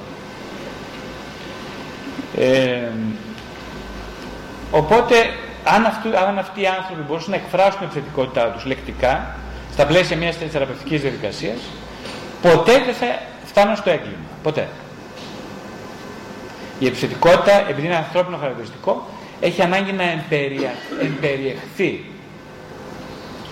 Μάλιστα έρευνες που έχουν γίνει έχουν δείξει ότι ένας άνθρωπος που δεν είναι σε επαφή με την επιθετικότητά του, ούτε ήταν ποτέ, ούτε την έχει αποδεχθεί, ούτε έχει δουλέψει αυτογνωστικά με αυτήν, δεν μπορεί να αναπτύξει υγιή πίστη στο Θεό. Η υγιής πίστη στο Θεό είναι αποτέλεσμα μιας προϋπο, προϋ, προϋπόθεσης και αυτή η προϋπόθεση είναι η συμπερίληψη των άγνωστων κομματιών και ιδίως των πιο ανεπιθύμητων κομματιών του εαυτού. Το πιο ανεπιθύμητο για όλους μας είναι η, η, η εχθρότητα και το μίσος. Οπότε στην εφηβεία αυτά όλα ξυπνάνε πολύ έντονα, είναι πάρα πολύ έντονα. Ε, δεν, ε, πολλές μητέρες και πατεράδες εκείνο που κάνουν πολύ εύκολα είναι να πούνε αν μου ξαναμιλήσει έτσι δεν θα σου πάρω κινητό. Αν μου ξαναμιλήσει έτσι, κομμένο εκείνο, κομμένο το άλλο κλπ. Ναι, αλλά αυτό από μόνο του δεν αρκεί. Είναι μια προσπάθεια οριοθέτησης και καλό, καλό. Είπαμε, οι έθνοι χρειάζονται τα οριοθέτηση και εμπερίεξη την ίδια στιγμή, έτσι. Δηλαδή, αυτό που προσπάθησα να σας πω ότι έκανε με το θεραπευόμενο. Αυτό χρειάζεται η έθνη. Και αυτός είναι ένας μικρός ego ήταν. Είναι. Εντάξει. Για να μεγαλώσει και να γίνει άντρας, πρέπει να μπορεί να εκφράσει αυτά που νιώθει. Αν δεν μπορεί να τα εκφράσει και τον πετάσει έξω από το δωμάτιο, και του λες έξω, φύγε, Ξέρω εγώ, δυσκολεύεται ο άνθρωπος. Πώς θα γίνει. Θέλει κάποιος δηλαδή να του πει: Εγώ δεν μπορώ τώρα, όχι, όχι, δεν θα μου χτυπάς το χέρι στο τραπέζι. Αν θέλεις να μιλήσεις για το πώς αισθάνεσαι μαζί μου, να μιλήσουμε. Θα σε ακούσω. Έχω καταρχάς την ικανότητα να σε ακούσω, γιατί εγώ πρέπει να θέλω να σε ακούσω. Πολύ σωστά. Μπορεί να μην αντέχω. Ε, μπορώ να ακούσω. Ε, δεν, και ξέρε, οι μητέρε. Σε ένα γονιό επιτρέπεται όμω να πείτε δεν αντέχω να ακούσω το παιδί μου. Σε ένα γονιό αν επιτρέπεται, κοιτάξτε. Ψυχολογικά δεν ναι, είναι ναι, ναι. αδιανόητο. Κοιτάξτε, ναι, πολύ σωστά. Αυτό είναι μεγάλο πρόβλημα για τους γονείς. Επιτρέπεται να πει δεν μπορώ να ακούσω το παιδί μου, είναι ψυχολογικά διανόητο για τον γονιό. Μπράβο. Κάνει αυτό το πράγμα. Εδώ λοιπόν σε αυτή την ερώτηση τώρα. Δεν χάνει το ρόλο του εκείνη. Αισθάνεται ότι δεν είναι παντοδύναμος, έχει συντριβή. Αυτό είναι τεράστιο θέμα που το θίξαμε λίγο πριν. Είναι ότι πόσο ένας γονιός μπορεί να έχει το δικαίωμα να είναι άνθρωπος. Γιατί βλέπετε ότι αυτό που ακούγεται χιουμοριστικά είναι αλήθεια. Ε, Αφού είμαι γονιός δεν είμαι άνθρωπος. Είσαι Σούπερμαν ή Superwoman. Καλά, οι μητέρε είναι ούτως ή άλλως Superwoman, δεν το συζητάμε. Τελείως, είναι αυτόνομα. Δηλαδή μόνο η Μπέρτα τους λείπει. Κα- Είναι τελείως σε αυτή την κατάσταση. Ε, ναι, γιατί η μητέρα δεν μπορεί να τα κάνει όλα. Η- Κοιτάξτε, η μητέρα δεν αμφιβάλλω ότι μια γυναίκα, που ξέρετε κι εσείς αυτό, είναι πολύ πιο δυνατή από έναν άντρα. Πολύ πιο δυνατή. Έτσι, γιατί ακριβώς έχει αυτή την συμπε... ικανότητα συμπερίληψης και τις καλύτερες διασυνδέσεις στον εγκέφαλο. Οι γυναίκες έχουν πιο καλές διασυνδέσεις στα ημισφαίρια. Οπότε έχουν πολύ καλύτερες ε, συνθετικές ικανότητες, ικανότητες σύνθεσης. Ε, ταυτόχρονα όμως έχουν και ψυχοπνευματικές ε, ικανότητες από γεννησιμίου τους καλύτερες από τους άντρες. Δηλαδή ο άντρας χρειάζεται να αναπτύξει ε, τη θηλυκή του, να το πούμε έτσι λίγο ποιότητα συμβολικά. Η γυναίκα είναι εφοδιασμένη από τη μάνα, όπως το λένε από το εργοστάσιο. Ε; Ο άντρας χρειάζεται να το φτιάξει ο άντρας. Συγγνώμη. Μαμίσια. Ναι, ε, το εργοστάσιο είναι φτιαγμένη η γυναίκα αυτό. Ε, να γίνει μητέρα. Η γυναίκα μπορεί να γίνει μητέρα. Αλλά στιγμή μπορεί να γίνει μητέρα, μπορεί να γίνει και πολλά άλλα πράγματα. Είναι φτιαγμένη. Ο άντρα δεν μπορεί να γίνει μητέρα, αυτό δεν είναι μονοδιάστατο, δεν μπορεί να γίνει και άλλα πράγματα. Έτσι. Αλλά ο άντρας τώρα που πάμε στον άντρα, ο άντρας που έρχεται σε επαφή με τα θηλυκά του χαρακτηριστικά, δεν εννοώ με την, με την ομοφιλοφιλική του διάθεση, για να μην παρεξηγηθώ έτσι. Όταν λέω θηλυκά χαρακτηριστικά δεν εννοώ με την ομοφιλοφιλική του διάθεση, γιατί κάποιοι εννοούν και αυτό. Εγώ δεν το εννοώ αυτό. Θηλυκά χαρακτηριστικά εννοώ με τις, ε, με τις ψυχικές του δεκτικές ικανότητες, ε, με την ικανότητα να ελίσσεται σε διάφορου τύπου προσωπικότητες ή υποπροσωπικότητες μέσα του. Αυτό είναι μια θηλυκή ικανότητα. Όταν ο άντρας λοιπόν αποκτά τέτοιου είδους δεξιότητες μπορεί να γίνει ανώτερος από μια γυναίκα αδούλευτη. Αυτό όμως θέλει πάρα πολύ δουλειά. Είναι αυτό που λένε, που λέμε και στην ψυχοθεραπεία, ότι ένας άντρας που μπαίνει σήμερα σε ψυχοθεραπεία χρειάζεται ένα με δύο χρόνια ψυχοθεραπεία για να φτάσει στο επίπεδο που είναι η γυναίκα όταν ξεκινάει η ψυχοθεραπεία. Ακριβώς το ίδιο. Ναι, ένα-δύο χρόνια χρειάζεται ένας άντρας να είναι σε εντατική ψυχοθεραπεία για να φτάσει στο σημείο που είναι μια γυναίκα σήμερα όταν ξεκινάει. Αυτό σημαίνει ότι. Ε, ναι, είναι, τι είπατε; Όχι, για μένα που γνωρίζω δύο πράγματα για, για τις αντρικές ποιότητες δεν είναι τραυματικό, όχι δεν είναι τραυματικό. Ε, ναι, ναι, το στεναχωρούμε πολύ τους άντρες. Εντάξει, μιλάει ένας άντρας όμως, δεν μιλάει μια γυναίκα, έτσι. Σκεφτείτε, σκεφτείτε εμείς τώρα ως πνευματικοί που συνήθως αντιμετωπίζουμε γυναίκες τι τραβάμε. Βέβαια, πολύ δύσκολο πράγμα να τα πας καλά με μια γυναίκα και ταυτόχρονα πολύ εύκολο. Θέλετε να σας πω τα μυστικά; Να μην ακούς. Να μην ακούς. Θα σα πω ποια είναι τα μυστικά λοιπόν, για να τα πάτε πολύ καλά μια γυναίκα. Όταν θα μιλήσω σαν θεραπευτή προ θεραπευόμενο, ε, προς τη θεραπευόμενη μου, ε, αλλά ας πούμε και επειδή έχω και γυναίκα, έχω και παιδιά, έχω και κόρη κλπ. Και έχω καταλάβει ότι τα πράγματα είναι πολύ απλά για μια γυναίκα. Κοιτάξτε. Ναι, αγάπη μου, μπράβο. λοιπόν, ναι, αγάπη. Αλλά κοιτάξτε, ένας άντρα. Συγγνώμη.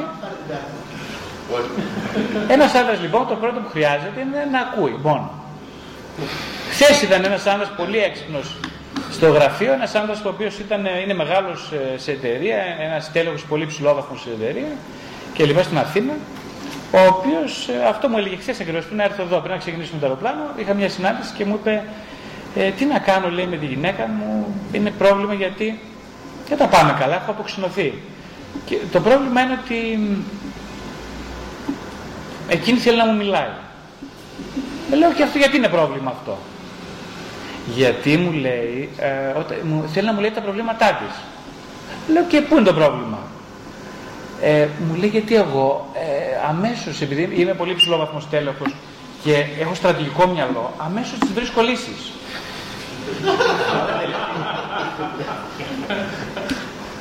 λέω, δεν καταλαβαίνω, ποιο είναι το πρόβλημά σου, του λέω. Μου λέει, κοίταξε, λέει, εκείνο που έχω καταλάβει, δεν είναι πολύ έξυπνος άνθρωπος, έχω καταλάβει ότι δεν την ενδιαφέρει η λύση που της προτείνω. Εκείνη την ενδιαφέρει να μου μιλάει ανοιχτά και εγώ να ακούω. Αλλά αυτό εγώ δεν μπορώ να το κάνω. Λέω γιατί είναι, είναι τόσο δύσκολο να ακούς; Ναι, γιατί όταν στο γραφείο δέχομαι συνέχεια αιτήματα για προβλήματα και Και η δουλειά μου είναι να λύνω τα προβλήματα, όχι να τα ακούω. Αν τα άκουγα μόνο θα με πετούσαν έξω και θα έκανα το μισθό των 10.000 ευρώ. Οπότε καταλαβαίνω ότι είναι πρόβλημα για μένα. Του λέω, εκείνη η ανάγκη όμως έχεις καταλάβει ποια είναι; Μου λέει ναι, έχω καταλάβει. Ωραία, μπορείς λοιπόν να κάνεις ένα πείραμα. Ένα πείραμα σου ζητάω να κάνεις. Δεν σου ζητάω για όλη τη ζωή. Την επόμενη φορά που θα μιλήσει, βάλε θύμωτρο. Όχι στο δικό του στόμα, στο δικό σου. δηλαδή τι εννοείς; Δηλαδή, δηλαδή να, να το ράψεις, να το βουλώσεις με την καλή έννοια. Να το ράψεις. Με κοιτούσα μήχαν λες σαν παιδάκι πέντε χρονών. Του λέω γιατί τόσο δύσκολο σου ακούγεται; Μου λέει δηλαδή να μην πω τίποτα; Μου λέει να μην πεις τίποτα, όχι. Για, θα σου μιλάει για. Λέω, κοίταξε, το επόμενο βήμα είναι. Ε, θα βγείτε για μία ώρα για καφέ. Να μην πάμε σινέμα, όχι σινέμα. Για καφέ. Για καφέ τι θα κάνουμε μία ώρα. Εκείνη τι θέλει να κάνει, εκείνη θέλει να μου μιλάει. Γιατί να σου μιλάει, Για τα όνειρά της επαγγελματικά. για τα όνειρά της. Ε, λέω, ωραία, δεν σου μιλάει κάποιος. Ε, ναι, αλλά κοιτάξτε, εγώ λέω την άλλη φορά που μου μίλησε για τα όνειρά της, εγώ βρήκα μέσα τα όνειρα έχουν, πάσχουν σε κάποια σημεία και τους πρότεινα λύσεις.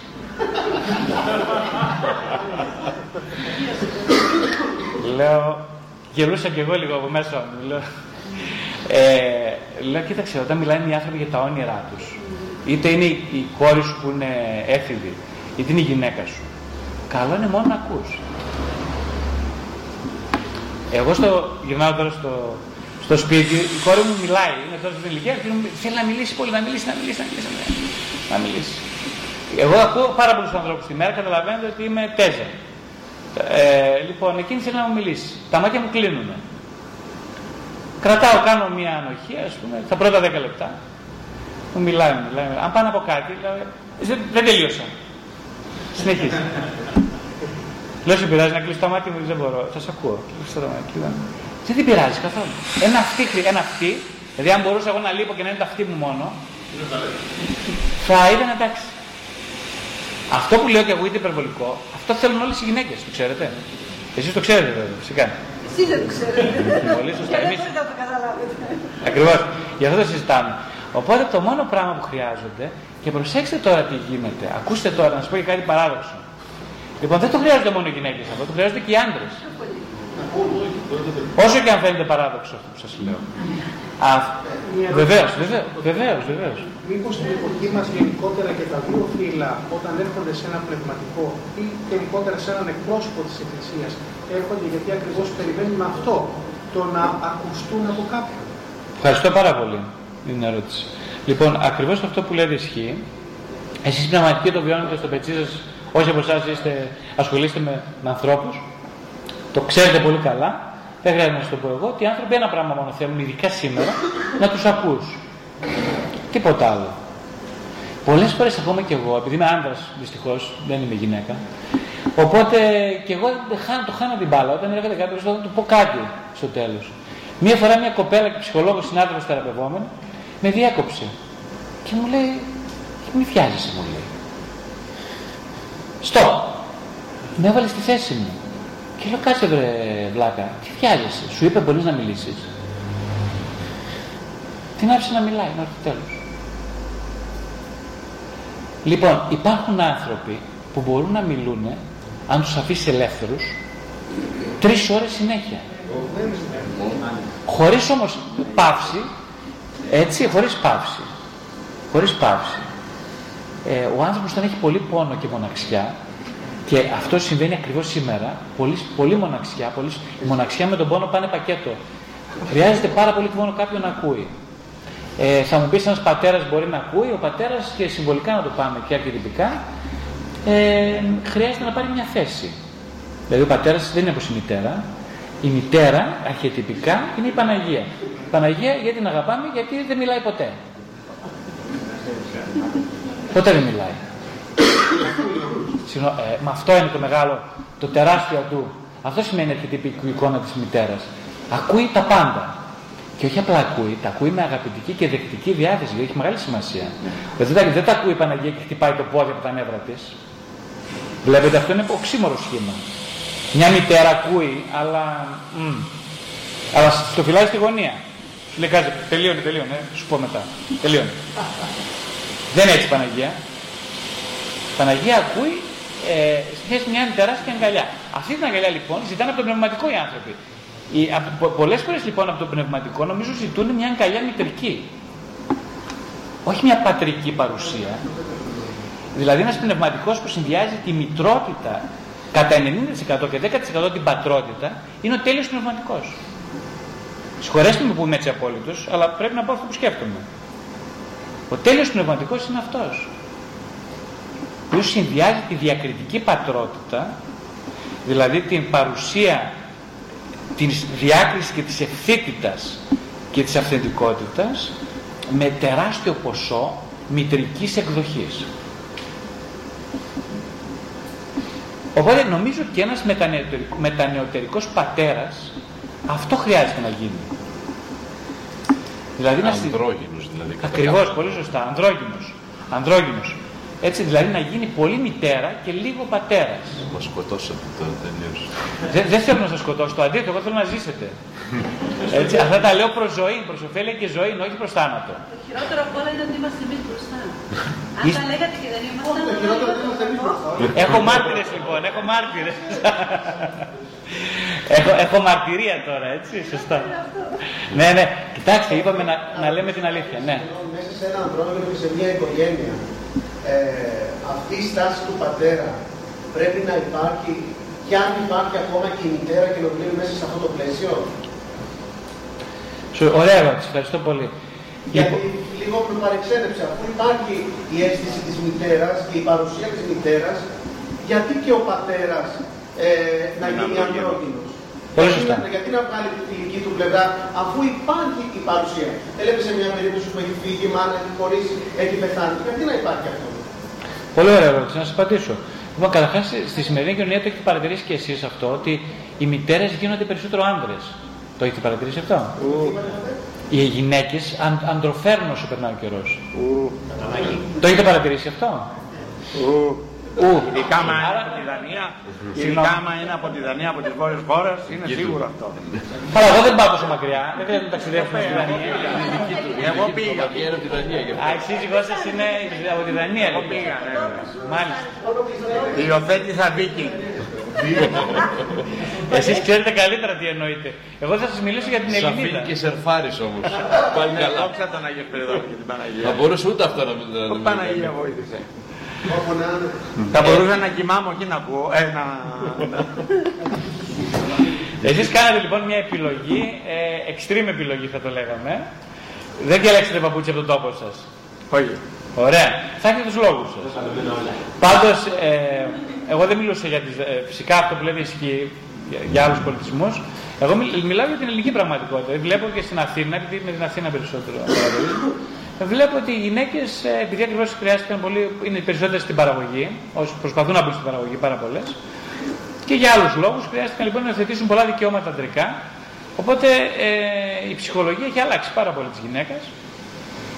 Ε, όταν λέω αντροφέρνει, εννοώ ότι ε, θέλει να κάνει πολλά πράγματα ταυτόχρονα, δηλαδή μπήκε η βία και η, βι- η βιάση στη ζωή της. Ε, επειδή είναι πολυ- η γυναίκα ούτως ή άλλως είναι πολυπαραγωγικών, μπορεί να τα απεξέλθει σε πολλά καθήκοντα ταυτόχρονα.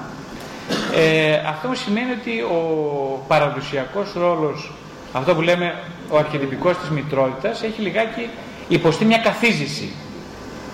Μ; Οπότε ε, εδώ υπάρχει τώρα, δημιουργείται ένα κενό.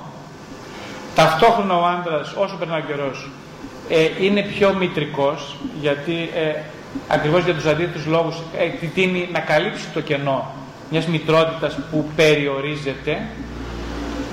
Ε, ο μετανοτερικός άντρας ούτως ή άλλως βλέπουμε συνεχώς κάποτε στην ψυχοθεραπεία πριν από 20 χρόνια ερχόντουσαν δύο άντρες 8 γυναίκες, τώρα η αναλογία είναι 5-5, μπορεί και 6-5, 6 άντρες, 4 γυναίκες, έχει αλλάξει τελείως η αναλογία. Αυτό και μόνο δηλώνει, καταλάβατε τι δηλώνει, ότι οι άντρες έχουν εκλεπτυνιστεί, έχουν εκθυλινιστεί και πνευματικά και ψυχικά.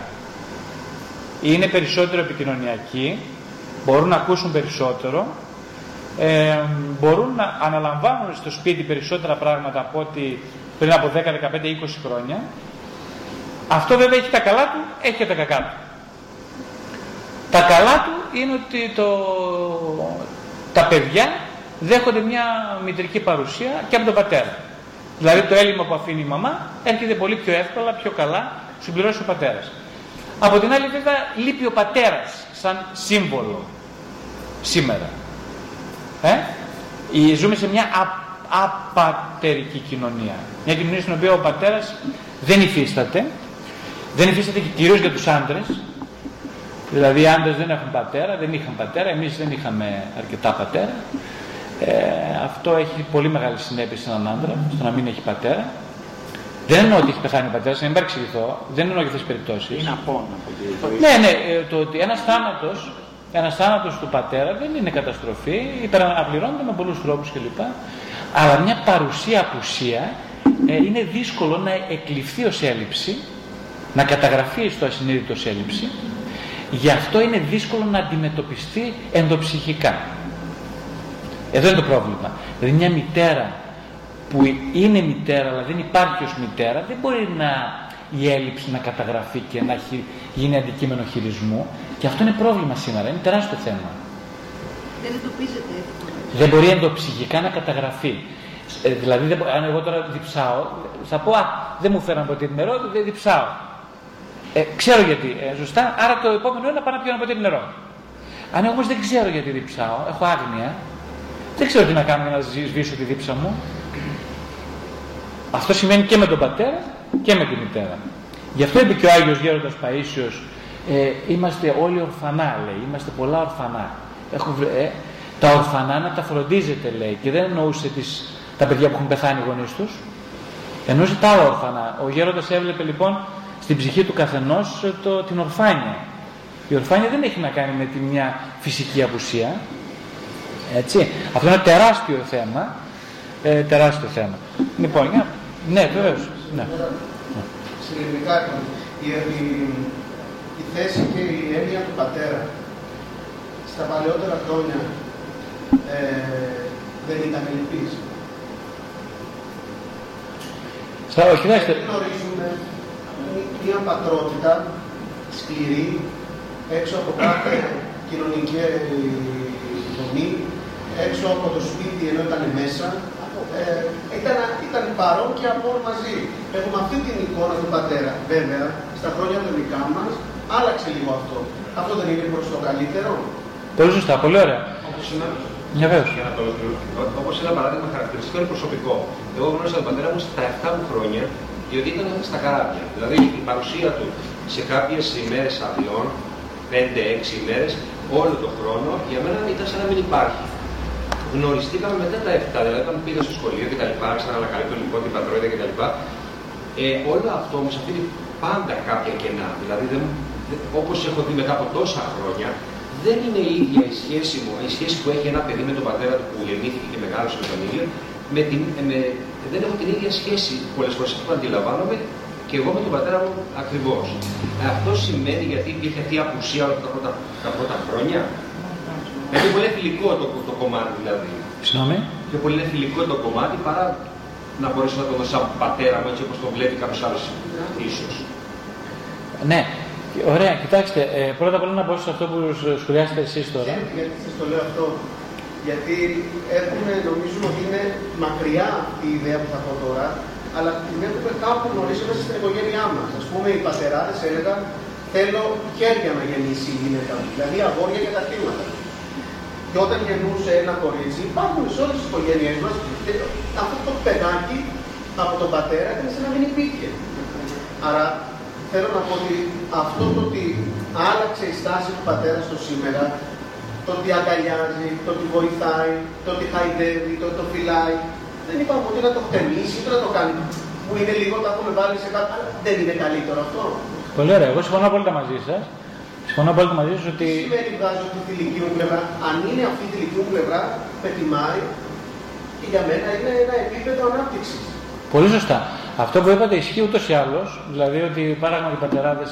Εγώ το είπα μόνο θετικά αυτό. Ότι έχουν εκφυλιθεί, δηλαδή Ότι με την έννοια ότι είναι πιο κοντά. Γιατί πολλοί, πολλοί, συγγνώμη σε αυτό θέλω να πω, ότι πολλοί το θεωρούν μια αρνητική στάση. Ένα ταμπού και ένα, μια μη φυσική εξέλιξη. Και ξέρετε που το με όλα τα γεγονότα και με όλα αυτά, τι θα γίνει, η μάνα να το βυζάξει και δεν λίγο.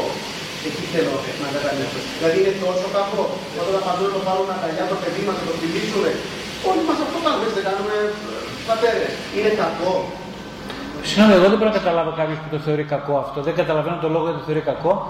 Ε, ε, εγώ πιστεύω ότι είναι εξαιρε... όχι απλά δεν είναι κακό, αλλά είναι εξαιρετικά ωφέλιμο τα, το παιδί να μην έχει συνδυάσει τρυφερότητα αποκλειστικά με τη μητέρα του. Δηλαδή, Μπορεί να υπάρχει και με τη μάνα με απόλυτη τρυφερότητα. Και η μάνα να κάνει περισσότερα.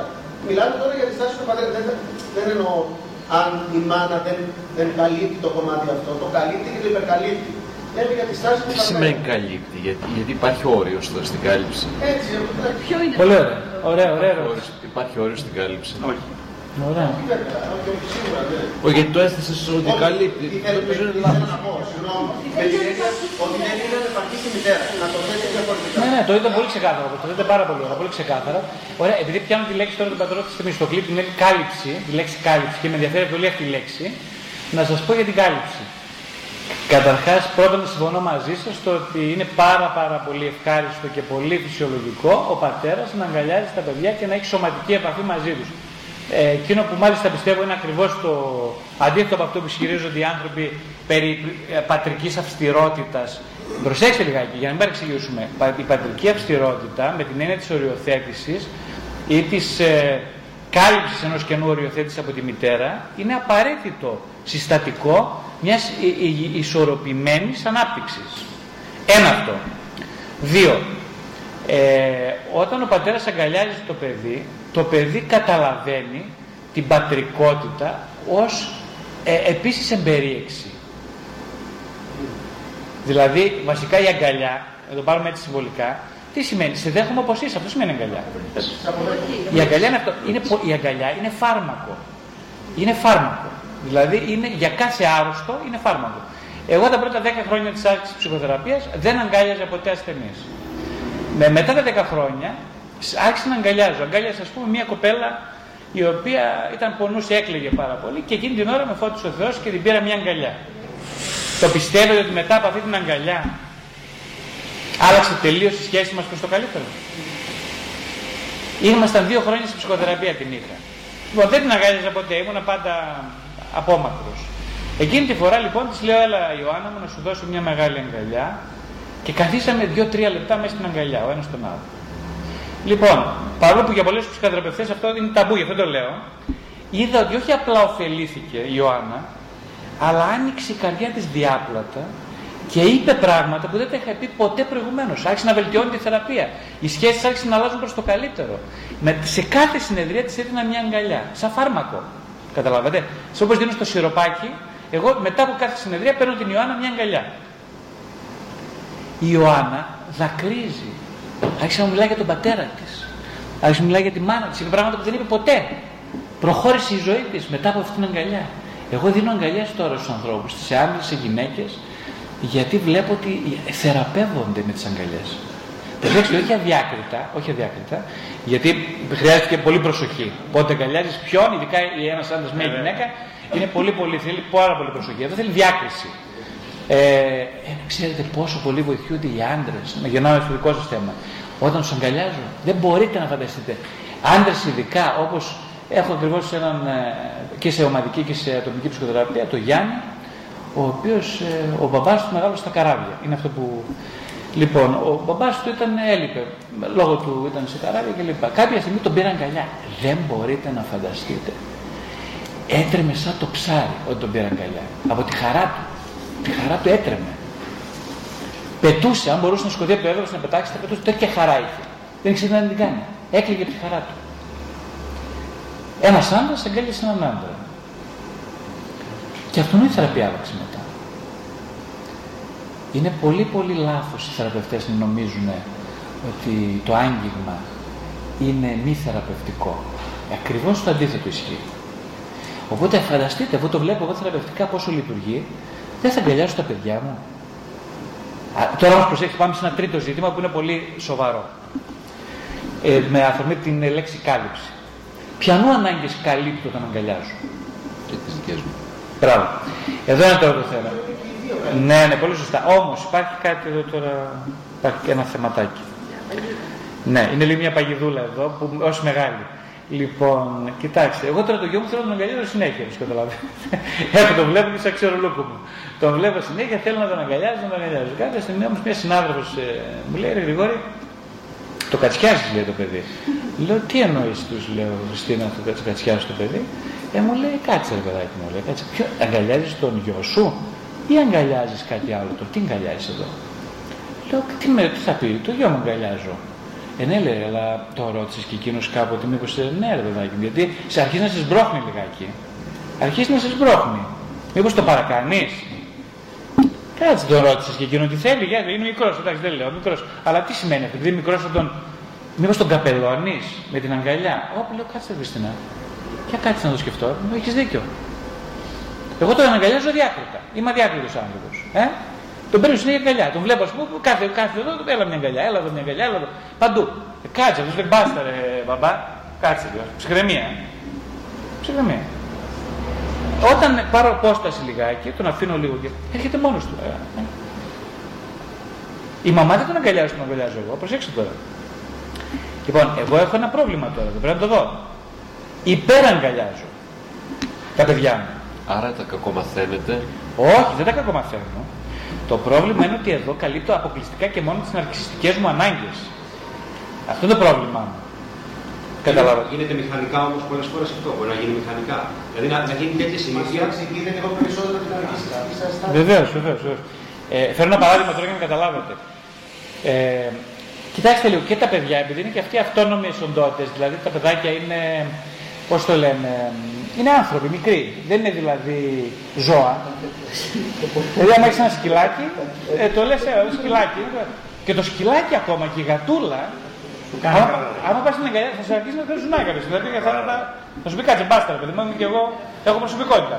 Τι σημαίνει προσωπικότητα, η γατούλα. Προσωπικότητα σημαίνει η γάτα, αν πας πολύ, πολύ, πολύ να αγκαλιάσει, και από τη στιγμή θα τσατιστεί μαζί σου. Τι σημαίνει αυτό, ακόμα και το ζώο, το ζωντανό, λέει ας πούμε ο- όρια. όρια. Μπάστα, όρια. Σκεφτείτε τώρα το παιδί που είναι άνθρωπος.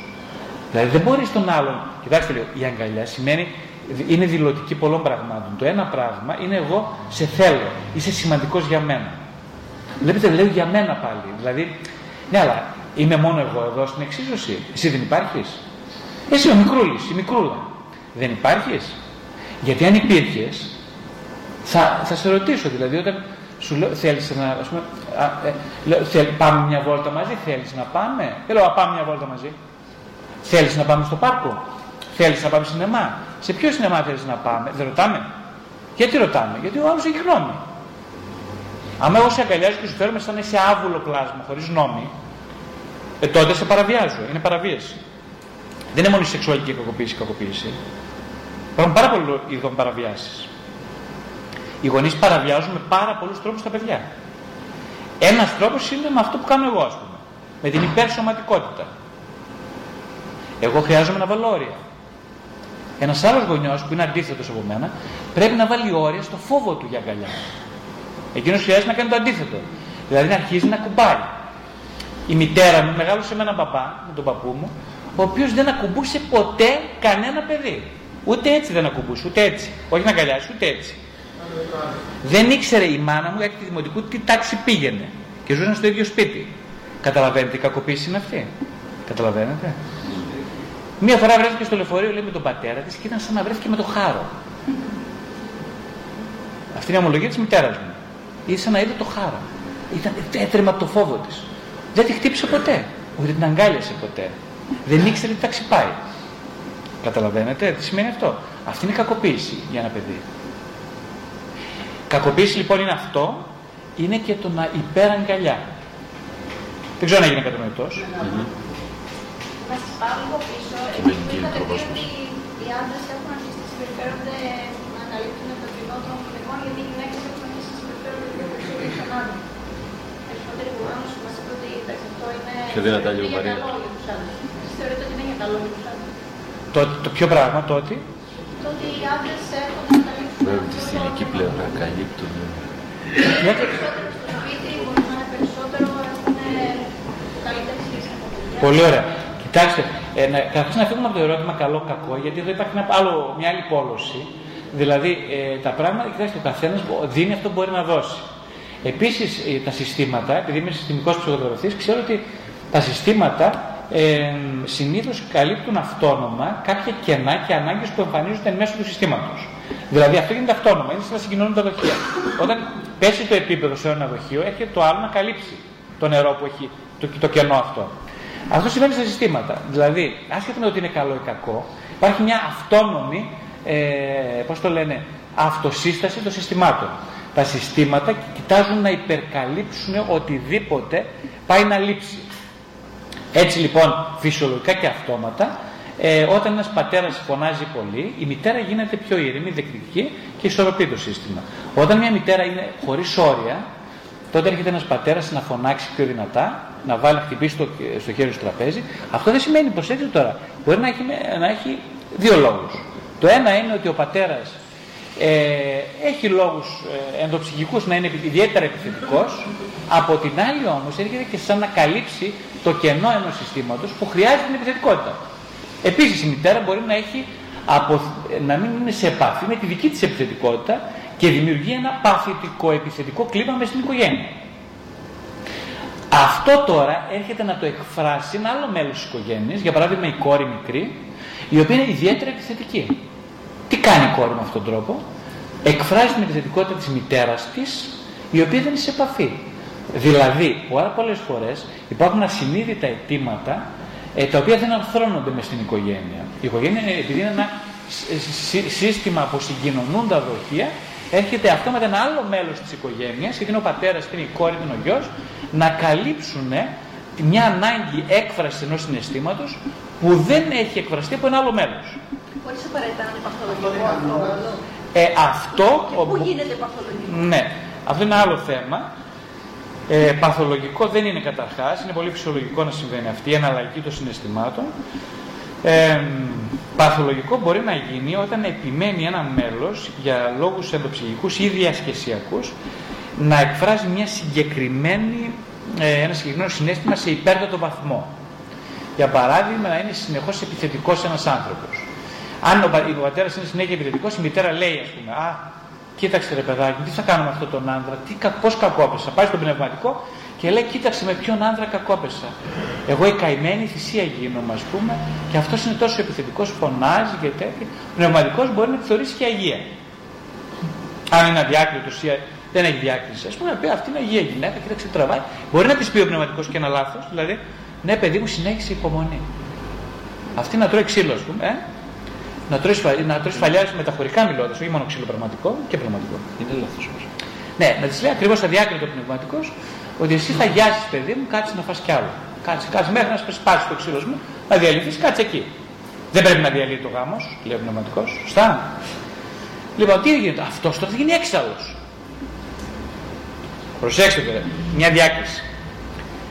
Αν η μητέρα έχει πνευματική θέση, στάση, και είναι αγαπητική αυτή η υπομονετική στάση της, έχει μέσα μεγάλη, μεγάλη δόση αγαπητικότητας.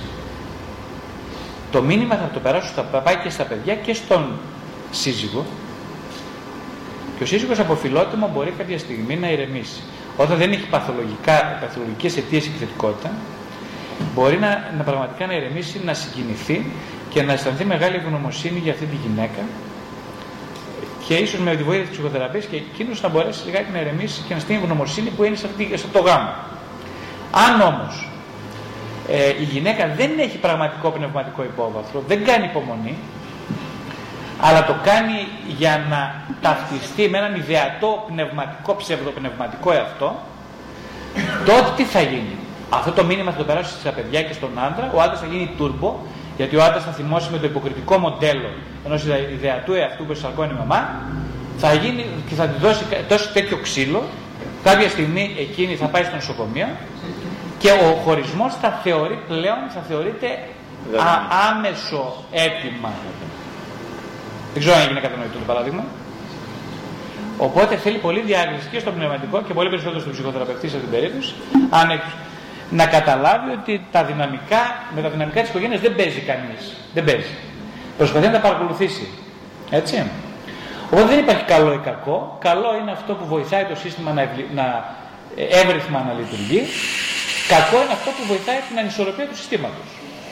Δηλαδή, η υπομονή, μπορεί να δώσω εικόνα υπομονή, αν είναι πραγματική υπομονή, δηλαδή εργαστήριο αυτοανάπτυξης και των δύο συντρόφων, τότε είναι πάρα πολύ θετικό.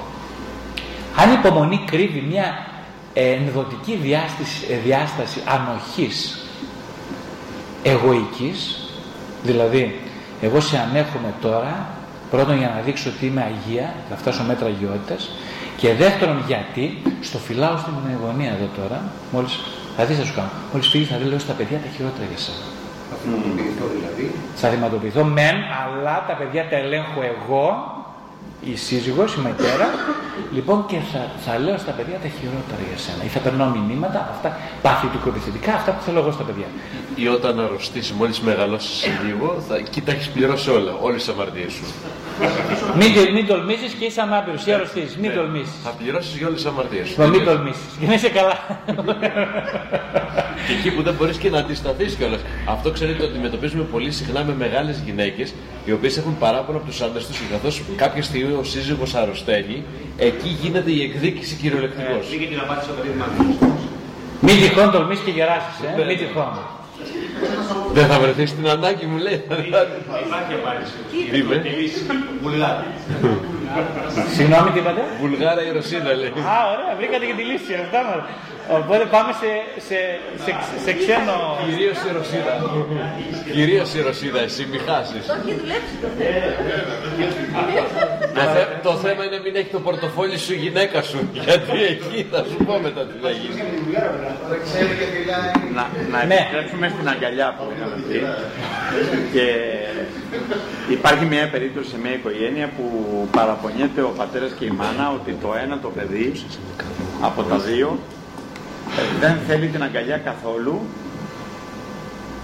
και έχουν έτσι ένα μεγάλο, πάρα πολύ μεγάλο καημό γιατί το ένα παιδί από τα δύο δεν θέλει ούτε αγκαλιά ούτε φιλιά είναι στην εφηβεία από ποιον δεν τα θέλει; από τη μάνα και τον πατέρα Και από τους δύο.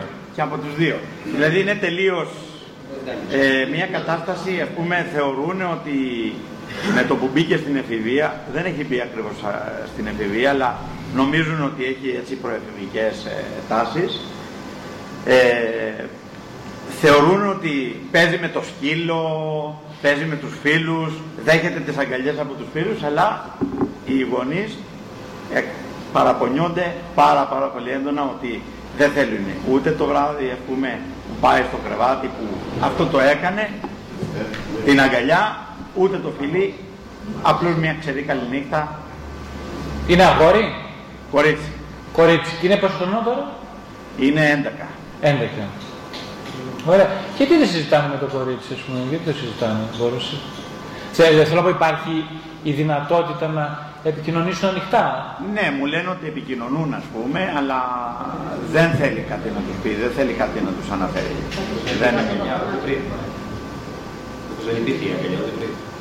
Αυτό τώρα μπορεί να συμβαίνουν μια σειρά πράγματα. Δεν είναι κάτι που είναι πολύ γενικό, γενική αυτή η υπόθεση. δεν Ναι, μπορούμε να δυστυχώς βγάλουμε. δεν στα- μπορώ ούτε εγώ σαν πνευματικό Ω, να φυσικά, έχω- φυσικά, προς Θεού, να δεν- έχω από μια οικογένεια ας πούμε ακριβώς τι συμβαίνει με τα λεγόμενά του τώρα και από τους δύο γονείς. Κοιτάξτε, ναι, συγγνώμη, αν, αν μπορώ να πω κάτι μόνο γι' αυτό, γιατί φυσικά είναι, δεν γνωρίζω πάρα πολλά πράγματα. Όπου για, για κάθε οικογένεια, ξέρετε, έχει τα δικά της συμφραζόμενα ναι. που είναι πάρα πολύ ιδιοσυγκρασιακά και, αυ- και πάρα πολύ ανήκουν μέσα στην οικογένεια, που είναι ένα κλειστό σύστημα.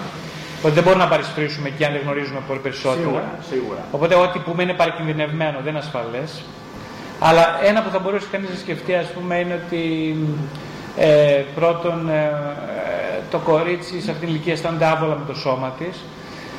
Ε, μ, υπάρχει αυτή η εμφυθυμία ότι εγώ θέλω να απεξαρτηθώ, όπως είπαμε και πριν, ε, του, δεν, δεν θέλω σωματικά να με προσεγγίσεις, ε, μ, γιατί ακόμα και το σωματικό έτσι, είναι μια, μια διάθεση οριοθέτησης απέναντί σου. Ε, δεν είναι πια αυτή που ήμουν όπως νομίζεις. Θέλω να γίνω κάποια άλλη. δεν ξέρω ποια άλλη θέλω να γίνω. Είναι προς διερεύνηση, ούτε εγώ δεν ξέρω, ούτε μπορώ να σου πω. Άσε με λίγο χρόνο, θα το σκεφτώ. Α, και να τονιστεί ότι είναι πάρα πολύ καλό παιδί. Δεν έχει να κάνει. Είναι πάρα πολύ καλό παιδί. Δηλαδή δεν, έχει, δεν δημιουργεί προβλήματα. Ναι, ναι, ναι. Ε, είναι λίγο επιθετική με, με τον αδελφό. Είναι λίγο επιθετική με τον πιο μικρό αδελφό.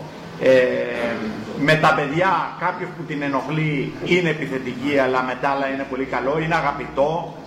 Ε, φυσιολογικό θα μπορούσαμε να πούμε.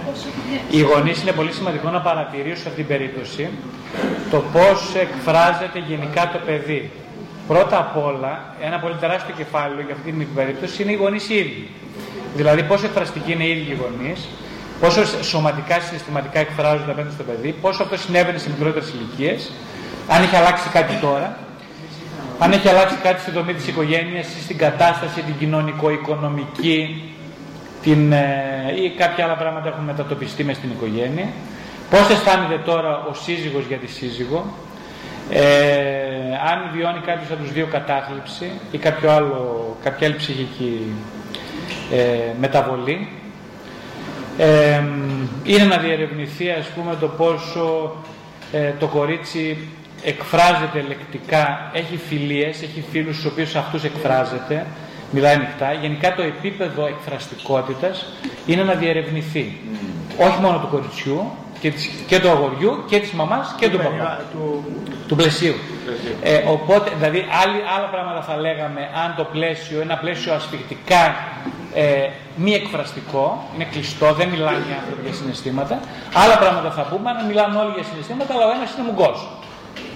Τελείως διαφορετική περίπτωση. Ε; Ε, Επίσης, συνήθως σε αυτήν την ηλικία ακριβώς αισθάνεται μια αβολότητα. Είναι, είναι, και, είναι, είναι, είναι και μια ε, κρυμμένη επιθετική στάση. Δηλαδή, εγώ δεν θέλω να κουμπά, δεν θέλω να μιλήσω.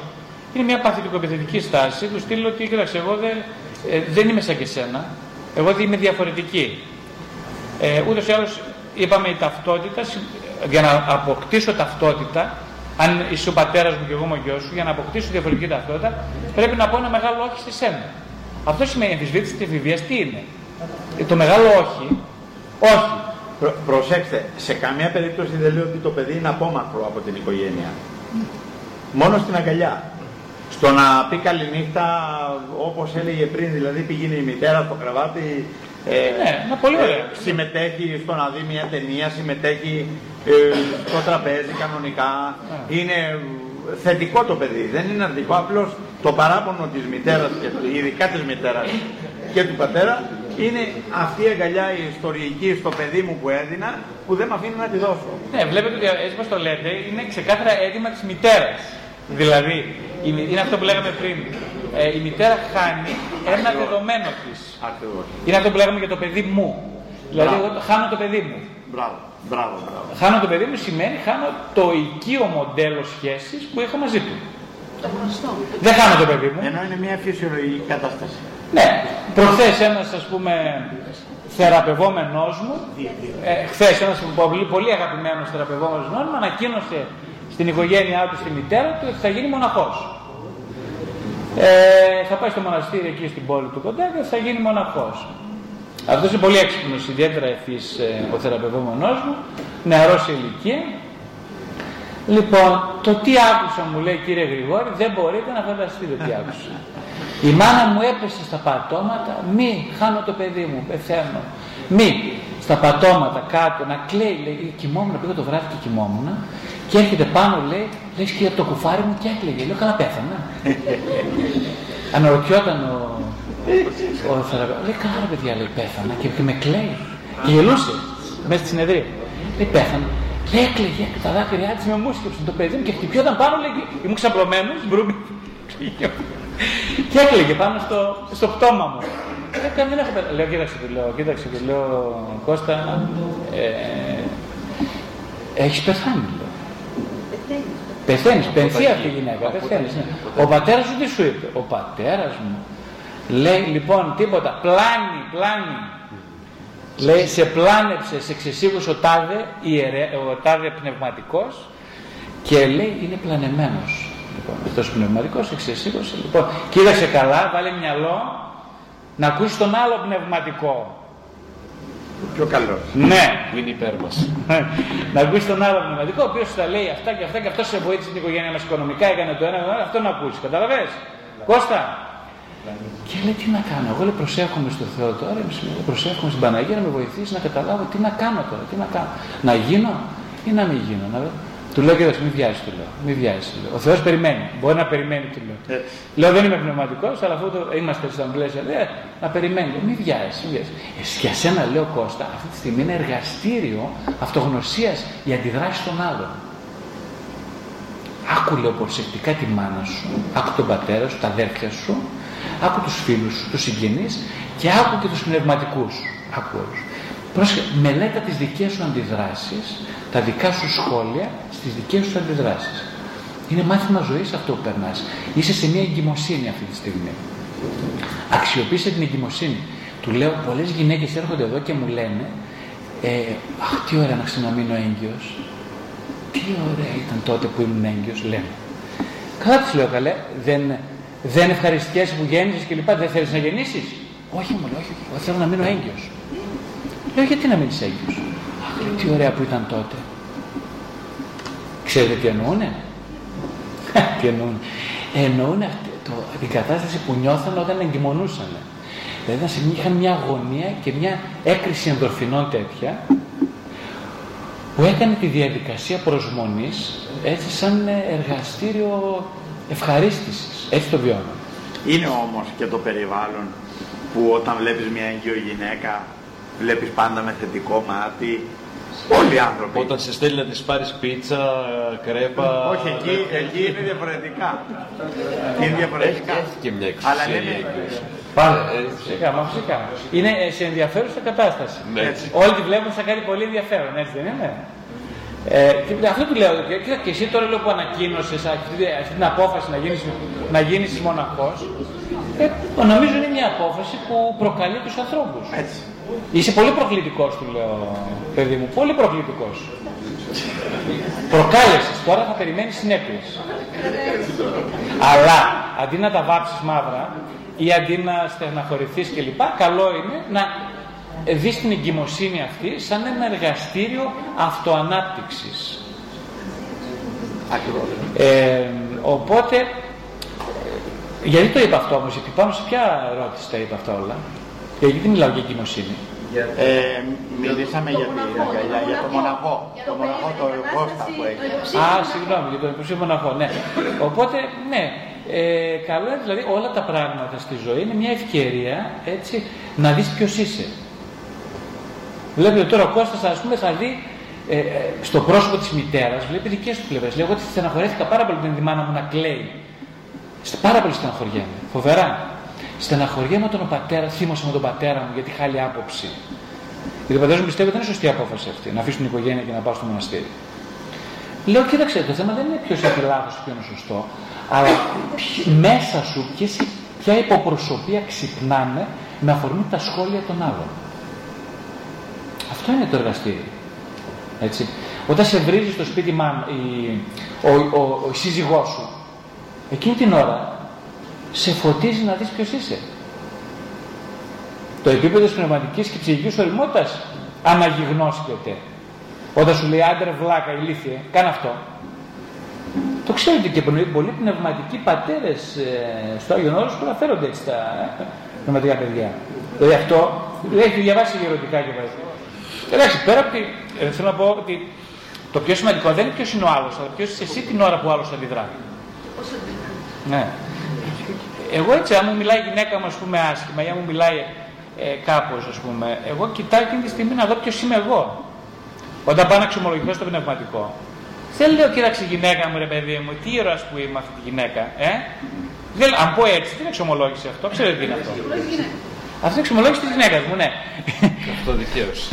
ναι, αλλά εγώ πάω στο πνευματικό, ας πούμε, τώρα, για να πω ποιος είμαι εγώ με αφορμή της αντιδράσης των άλλων. Καταλάβατε;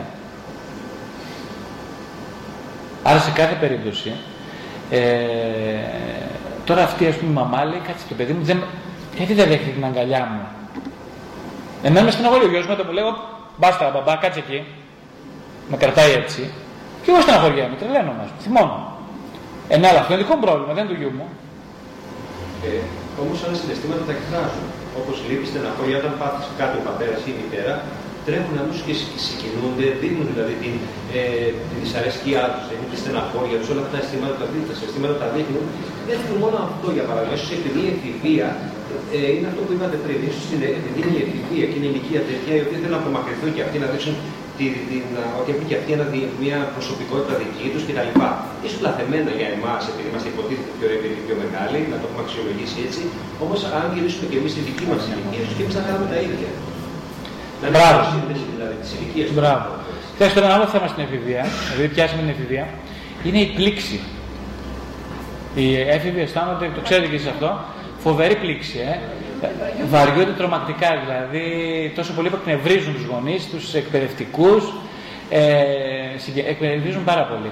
Βαριούνται. Αλλά τώρα να δούμε τι είναι αυτή η πλήξη, ας πούμε, γιατί η πλήξη μπορεί να είναι πάρα πολλά πράγματα. Στην, ειδικά στην εφηβεία δεν είναι η πλήξη αυτό που λέμε ανία.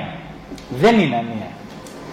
Ε, είναι περισσότερο ένα καθρέφισμα ενδοψυχικών συγκρούσεων.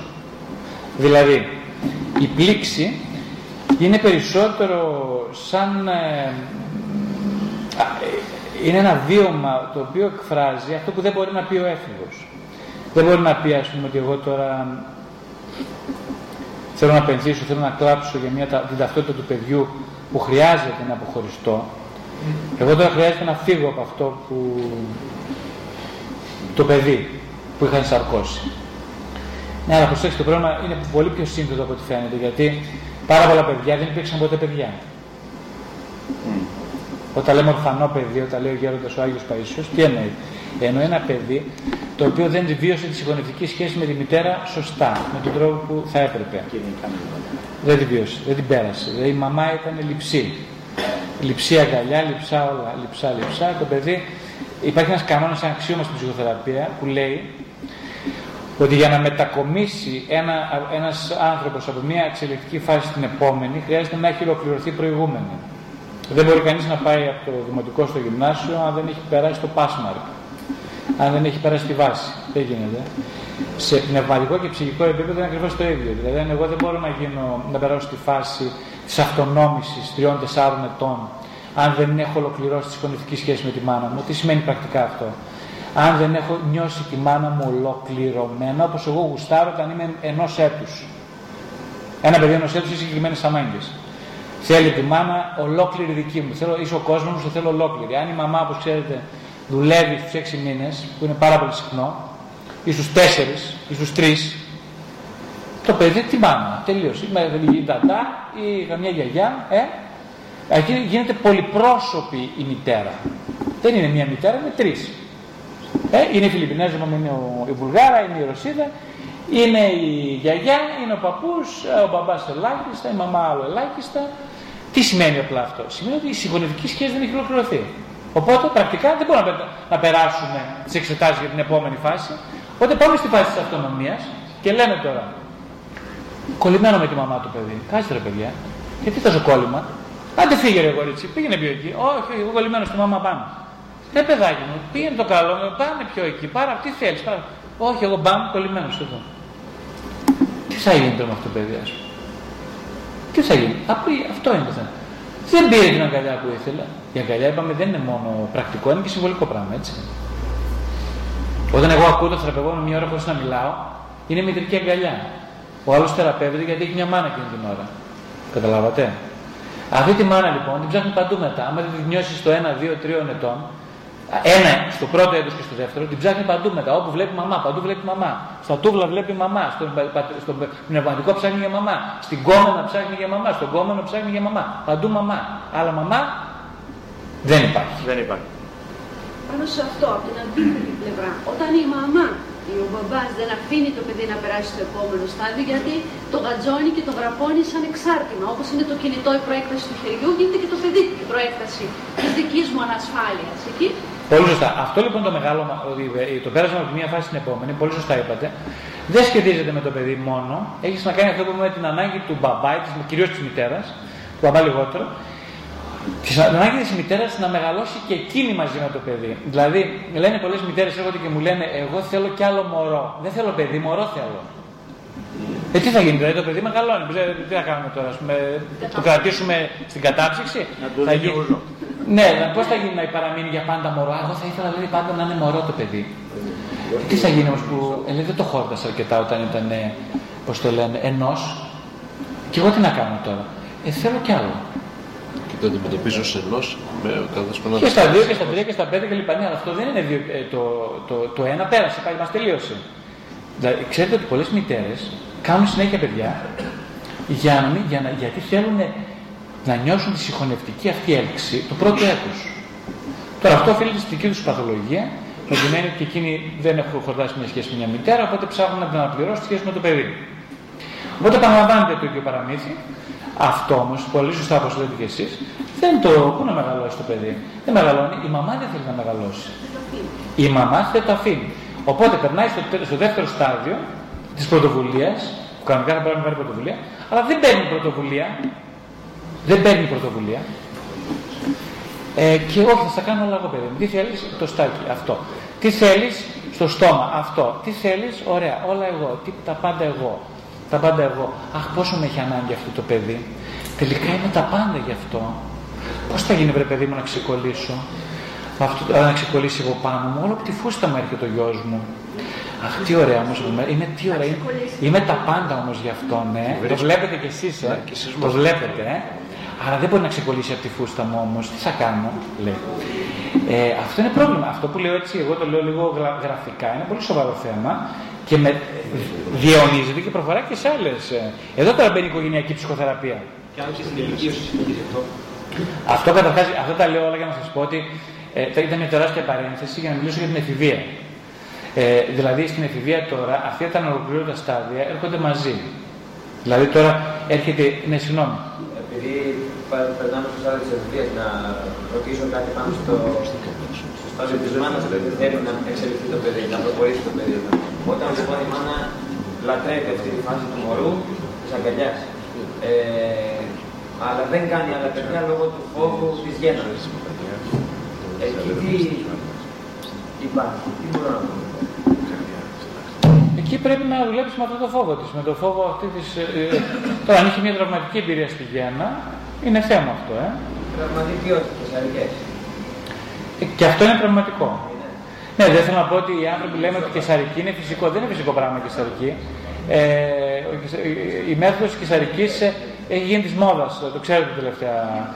Οι γυναίκες δηλαδή που είτε μπορούν είτε δεν μπορούν κάνουν κεσαρική γιατί για λόγους δεν χρειάζεται να σου πούμε σήμερα, για πολλούς λόγους. Ε, οπότε ναι, η κεσαρική δεν είναι μια φυσιολογική με την έννοια πια ότι ε,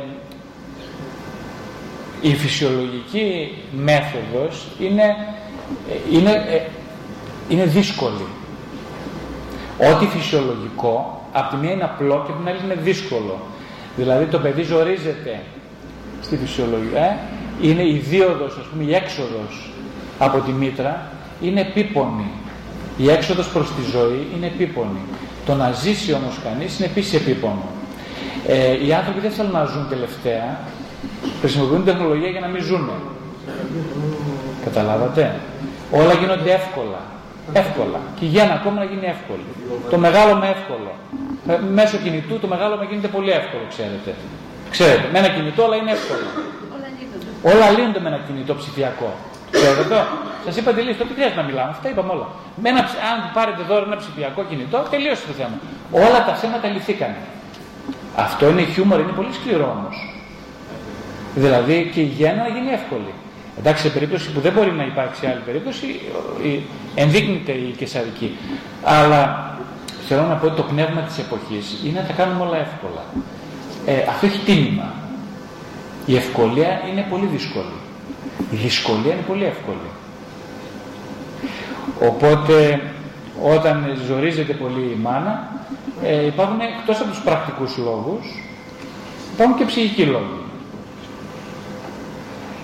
Ε, είναι να διερευνηθούν δηλαδή οι φοβίες του ανθρώπου γιατί να μην ας πούμε αυτό ή και μια άλλη ανάποδη, αυτό το να κάνω πολλά παιδιά, θέλω πολλά παιδιά, γιατί να κάνεις πολλά παιδιά. Ε, μήπως δεν θέλει, δηλαδή το να κάνεις πολλά παιδιά,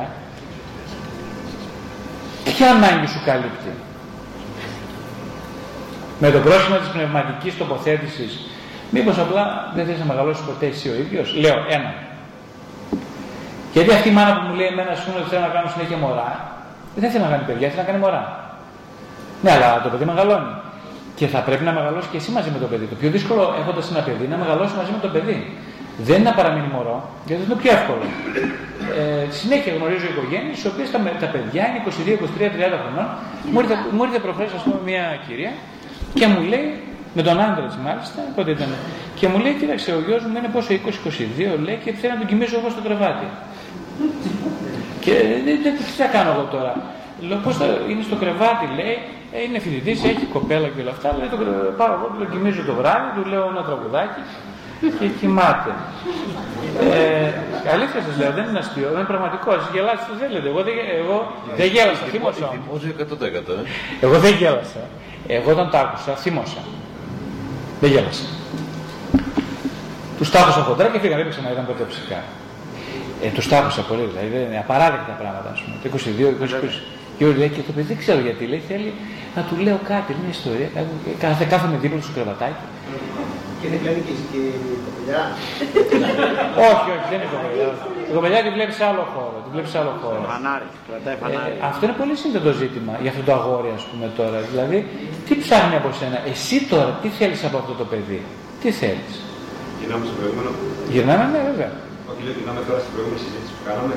Ποια είναι η προηγούμενη; Το ότι ο έφηβος φτάσει στην ηλικίωση και ακόμη βρίσκεται με τους γονείς ή με τη μητέρα και κολλημένο προσκολλημένο στη μητέρα. Ναι, αυτό το... Δεν έχει κάνει τίποτα στη ζωή του, δηλαδή γραφώνεται από αυτούς. Ναι, τον πατέρα ή τη μητέρα. Το, και τον πατέρα. Και τον πατέρα. Και τον πατέρα. Σε αυτή την περίπτωση, την έφερα την περίπτωση τώρα, γιατί ε, αυτός ήταν στην ε, όψιμη εφηβεία, δηλαδή η όψιμη εφηβεία είναι 17 με 21 χρονών.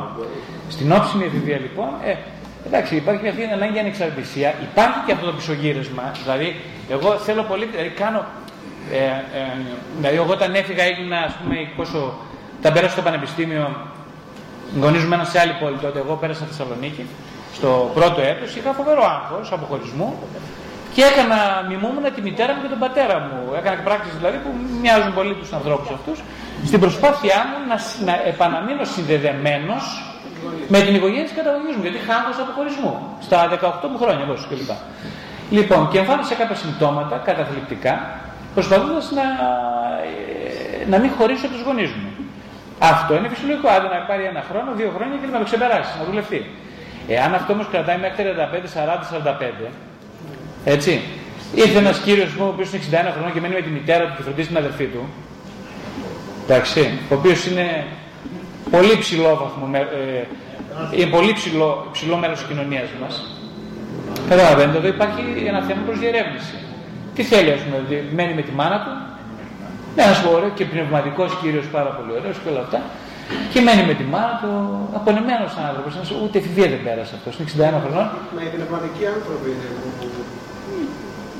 το λέω αυτό το πνευματικός μου είναι πολύ καλός άνθρωπο. Καλός με την έννοια ότι προσφέρει στην κοινωνία, προσφέρει στους ανθρώπους. Στον εαυτό του δεν μπορεί να προσφέρει όμως, καταλάβατε, δεν μπορεί να προσφέρει. Δεν μπορεί γιατί δεν έχει περάσει ούτε την εφηβεία, είναι 61 χρονών. Και η εφηβεία, δεν ξέρετε, δεν είναι μια ηλικιακή, ένα ηλικιακό δίωδος, μια ηλικιακή δίωδος. Είναι μια πολύ ψυχική κατάκτηση. Δηλαδή, αυτά όλα που λέμε τα στάδια, το πρώιμο παιδικό, το νηπιακό, το παιδικό, της, ε, το, η λανθάνουσα φάση, η πρώιμη εφηβεία, η μέση εφηβεία, η όψιμη εφηβεία και η πρώιμη ηλικίωση, η μετέπειτα ενηλικίωση, η, το μέσο πέρασμα της μέσης ηλικίας και η, η τελευταία ηλικία, όλα αυτά δεν είναι ηλικιακές φάσεις όπως νομίζουμε, είναι ψυχικά περάσματα. Αυτό πρέπει να το αντιληφθούμε. Καταλάβατε; Οπότε η εφηβεία έχει τρία στάδια. Είναι το πρώιμο ε, το 11 με 14, το μέσο 14 με 17, τρίτη γυμνασίου με, ε, με, με τέλος ηλικίου και μετά με 17 με 21 το όψιμο στάδιο που εδώ παίζονται πάρα πολλά θέματα. Ε, ένα άλλο μια πάλι παρατήρησή μου είναι ότι εμείς οι μεγάλοι δεν τα πάμε καλά με τους πρώιμους έφηβους, 11 με 14. Δεν τους γουστάρουμε και εκπαιδευτικοί έχουν προβλήματα, κανείς δεν τους θέλει. Δεν τους θέλει κανείς, τους βρίσκει ε, βαρετούς, δεν μπορεί να συνοηθεί μαζί τους, με, τους, ε, με αυτούς τους έφηβους, δεν τους θέλει κανείς. Ε, γιατί και αυτή είναι ζώρικη η περίπτωση. Δηλαδή, ναι, είναι σαφές σωστά. Τα είναι πολύ, 11 με 14 είναι μια πολύ έτσι πώς το λένε, δεν ξέρω τι θέλω, αντίδραση για την αντίδραση, πλήξη, αγωνία, μεταφιασμένη σε πλήξη, επιθετικότητα ε, χωρίς αντίκρισμα, ε, αμφιθυμία, ένα πράγμα δηλαδή. Και ξέρετε γιατί τους θέλουμε όλους αυτούς, ξέρετε να σας πω εγώ. Γιατί μας θυμίζουν τη δική μας πρώιμη εφηβεία της. Στην οποία κανείς μας από εμάς, περισσότεροι να το ξέρω εγώ, δεν τα πάνε καλά. Κανείς. Και το θυμόμαστε. Μπράβο, δηλαδή δεν το ξεχάσουμε. Και τώρα, άμα εσένα μου το θυμίζεις, με στα μούτρα μου, αν δεν φύγει από τη μέση, ας πούμε, το παιδάκι μου, ας πάμε να μιλήσουμε με κανέναν άνθρωπο σοβαρό. Ε, με σένα θα μιλάω συνέχεια, τώρα τι να πούμε δυο μας, τι να πούμε; Έτσι, έτσι νιώθουν οι γονείς. Οι εκπαιδευτικοί, αφήστε τα, είναι πολύ ζωή. Ε. Με τα, με τα παιδάκια, πώς το βγάλουν πέρα τώρα; Και όταν είναι όλα σε αυτή τη φάση. Πω, πολύ ήρωες, ήρωες. Και η μπουγάτσα κρύωσε. Ήρωες, ήρωες. Να κάνουμε ένα διάλειμμα. Θα κάνουμε ένα διάλειμμα λοιπόν για λίγη μπουγάτσα και συνεχίζουμε. Ευχαριστούμε κιόλας.